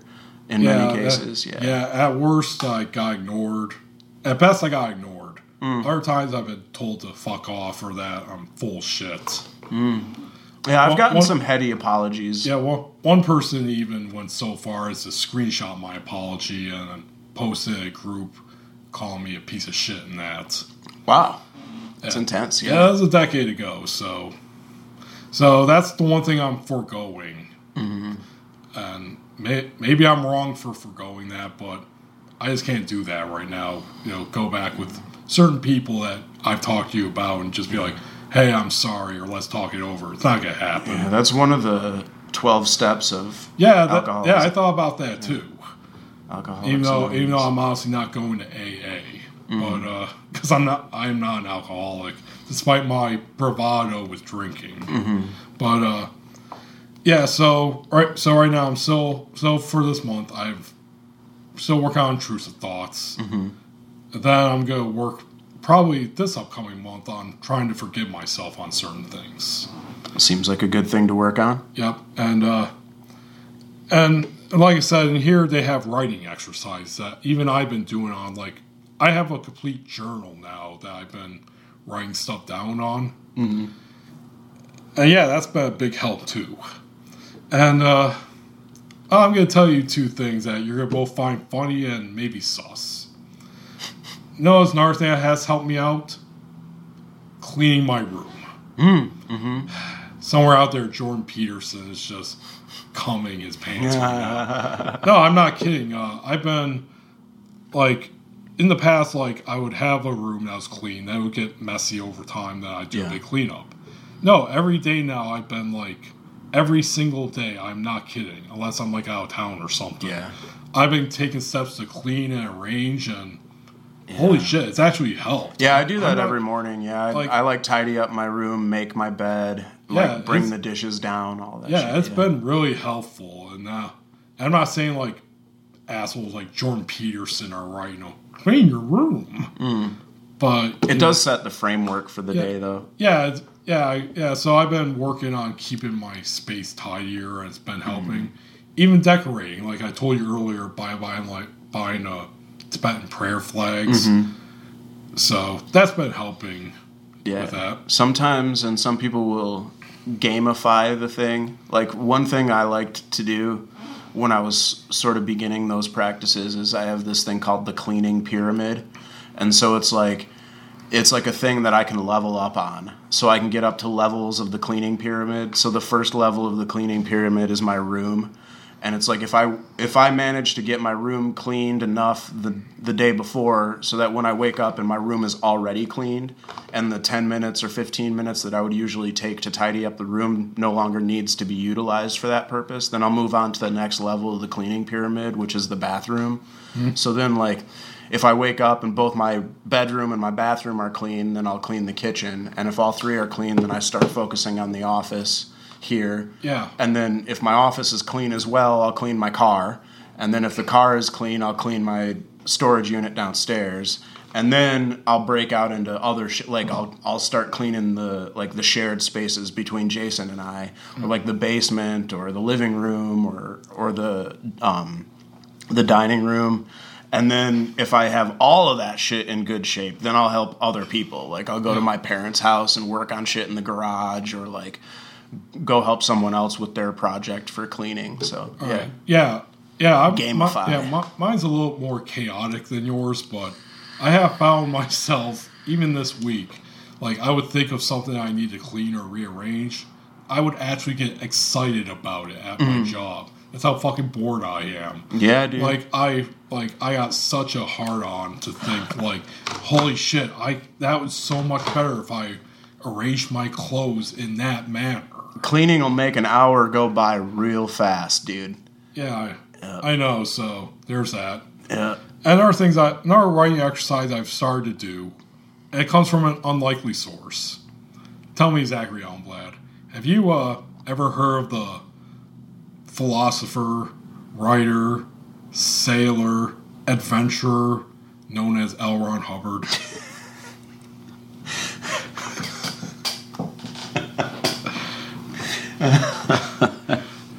Yeah, he, I, I know where you think this is going, but the answer may shock you. All right. Yeah, I seem to remember him having a boat or something. Yep, just a just a guy with a just, boat. Just a guy no, with nothing, a boat, yeah. Okay, so, uh, no, uh, one of my writing exercises I'm getting into, and it's been really good, too, is called, uh, I'm basically writing affirmations. Okay, yeah. Okay, and the, what inspired this was uh, I go to sleep, and most of the time I have, like, last podcast on the left episodes on. They help me go to sleep. Mm-hmm. And this time I was listening to, like, their Scientology series again, re-listening. And, uh, and they talked about how, like, there was a time where L. Ron Hubbard, you know, for all his, uh, for all the shit that he's known for, he was actually, like, a master hypnotist, pretty much. Hmm. A master manipulator.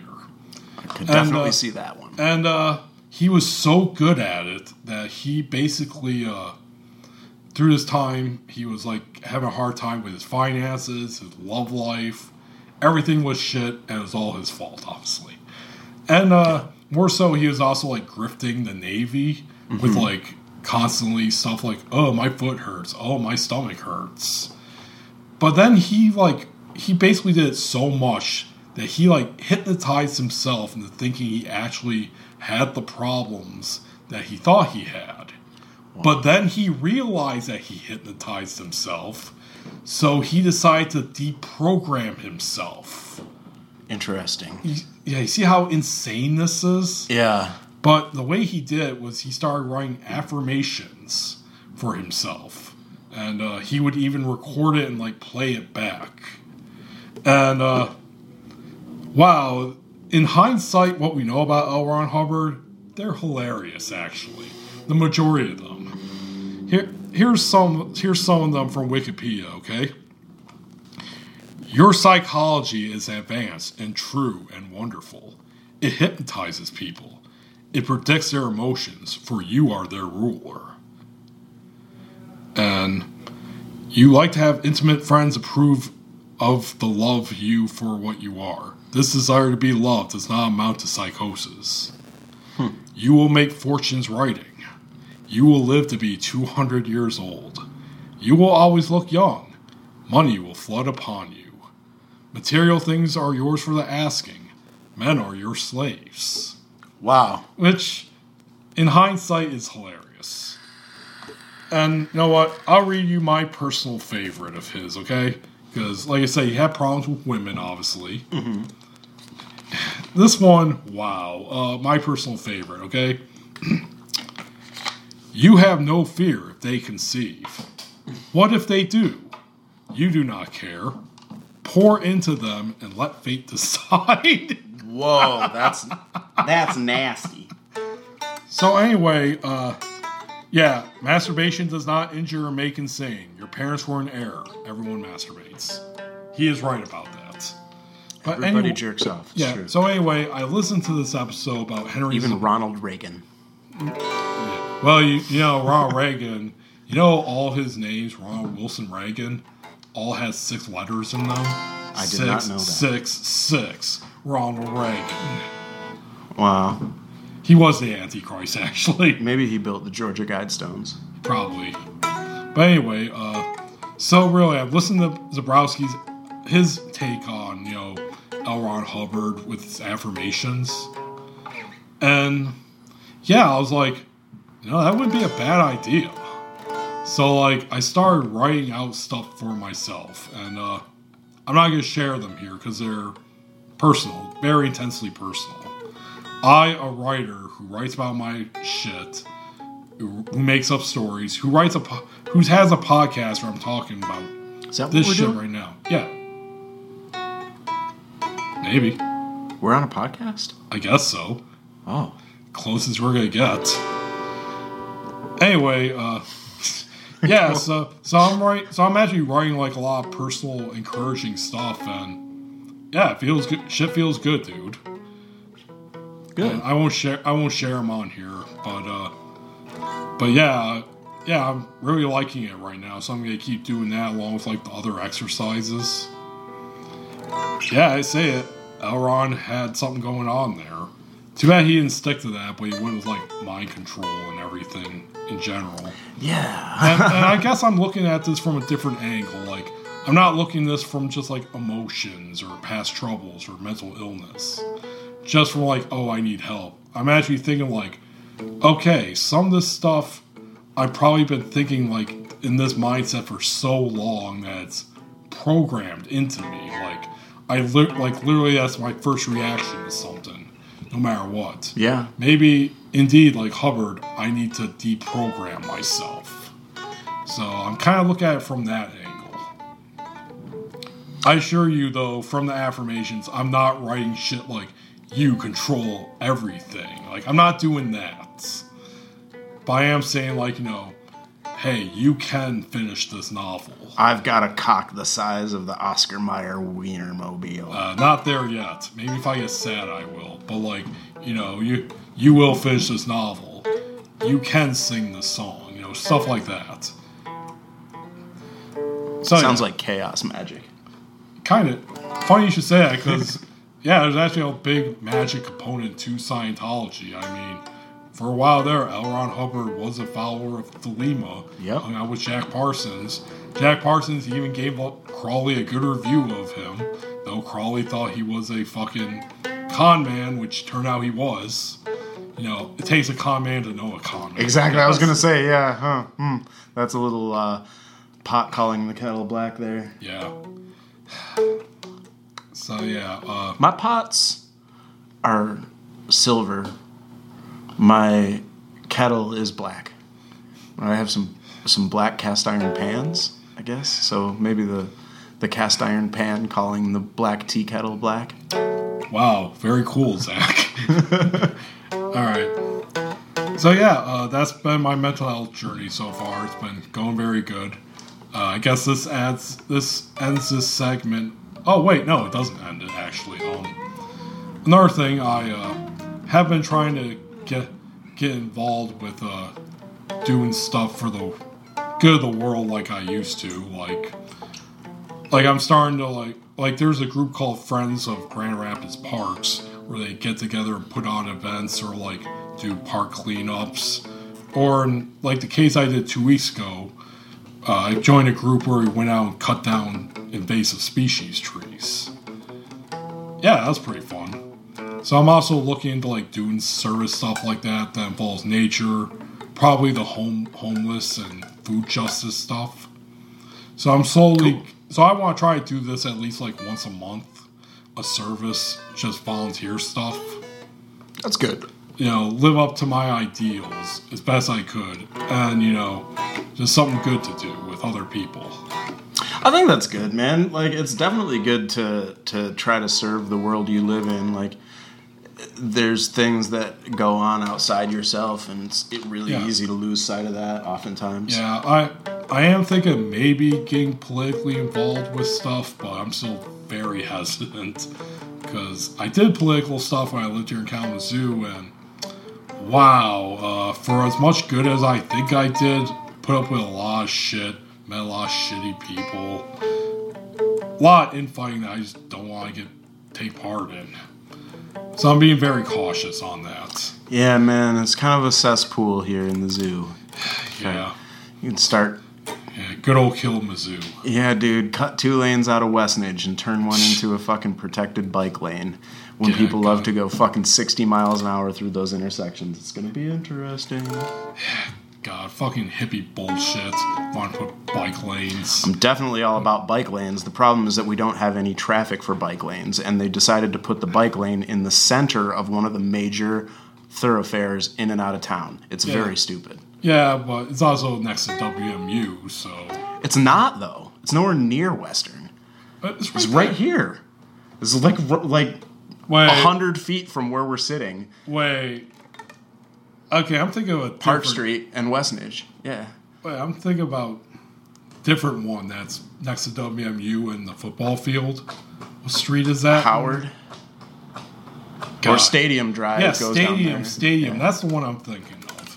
Yeah, no, we're we're like two miles away from there. Okay, I'm thinking of a different bike lane that they're setting up over there. Yeah, well, I mean, I think they're putting bike lanes on Stadium, but that makes sense. So, like, what I'm talking about here is a is a four lane, one way road, and for two blocks of the one way, they took away the leftmost lanes, made a made a parking lane that turns into a left turn lane. And then the interior lane, second lane in from from the left, they made a protected bike lane. So in order to get into the left turn lanes or into the parking lanes, you have to cross the protected bike lane.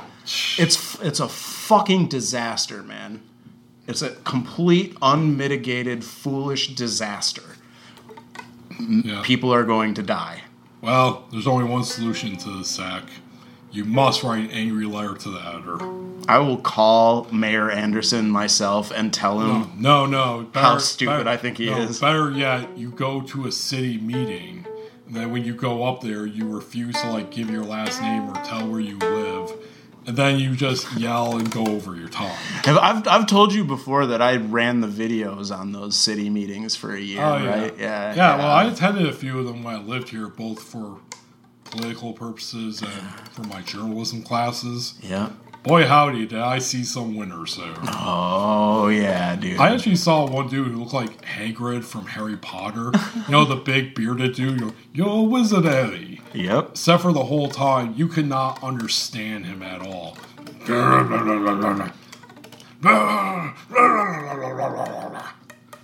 When I was, when I was doing it, most of the meetings were filled up with logistics for the remediation of the Enbridge oil spill. Oh yeah, that, and that, that was probably very spicy. There was some there was some definite spice moments in there for sure, because it's like there would be like actual discourse going on, like actual planning, and then like people would just like interrupt with like the most bonkers shit, and you're like, dude, like. Th- this is sort of another aspect, like your desire to protest is disrupting the actual process of governing. Like, it's one thing to have your opinion, but then to come in and try to interrupt the actual meetings. Like, what do you, what exactly do you think you're accomplishing? Or, you know, were there any pro Enbridge people there? No, it was but, like, like no one was like, you know what? Fuck the river. I'm glad that it, I'm glad that there's a pipeline broke. It's already polluted anyway, so fuck it. No, it was like a like well, we shouldn't we should just let it be natural, and like shouldn't like part of the remediation project was like digging out um or like installing kayak launches and canoe yeah. launches and stuff like that, and people were against that. There was a bunch. This is weird shit. You know, everybody's yeah, got their opinion. Yeah, you know, everyone's got to have an opinion. And it's it's really difficult to try to like. I, I was sympathetic toward the the commission the city commissioners at the time. It's very difficult to be sympathetic for the Kalamazoo yeah, the, city commissioners. The, the only good commissioner is Don Cooley. Don Cooley is Cooney. Cooney. Cooney's fucking cool. He, he's only he's very much akin to Bernie Sanders. He's very cool. He is, yeah, and he like that's the guy that is God, well attended yeah, to God, uh, yeah. local events as well. Yeah, God bless Don Cooley. That guy will show his face, put it down. Yeah. Like, then there was the guy, like the C E O of Eaton Corp. I forget what his name was. Very trustworthy guy, yeah. C E O. Yeah, and then Anderson was the vice mayor, and he's now the mayor because oh. Hopewell stepped down. I'm missing like, Hopewell now, huh? Dude, that's the thing though. Like, I mean, it's it's easy to be. It's easy to be pessimistic about your local government figures, and it's easy to be to like write them off as all corrupt and shit.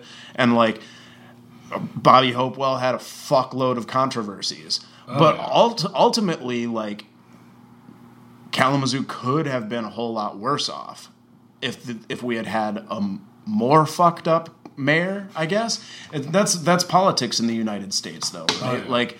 You, there is no anything but gray area, because even a guy who's just fucking horrific does a couple of things in his career that makes him not a bad guy, you know? This, I don't know. Bobby Hopewell. There's all sorts of fucking scandalous rumors about Bobby Hopewell. I know I, I know some of them, actually. Yep. I almost reported on one of them. But that's a, that's another story for another day. And uh, yeah, this ends this month's portion of paging Doctor Elmblad.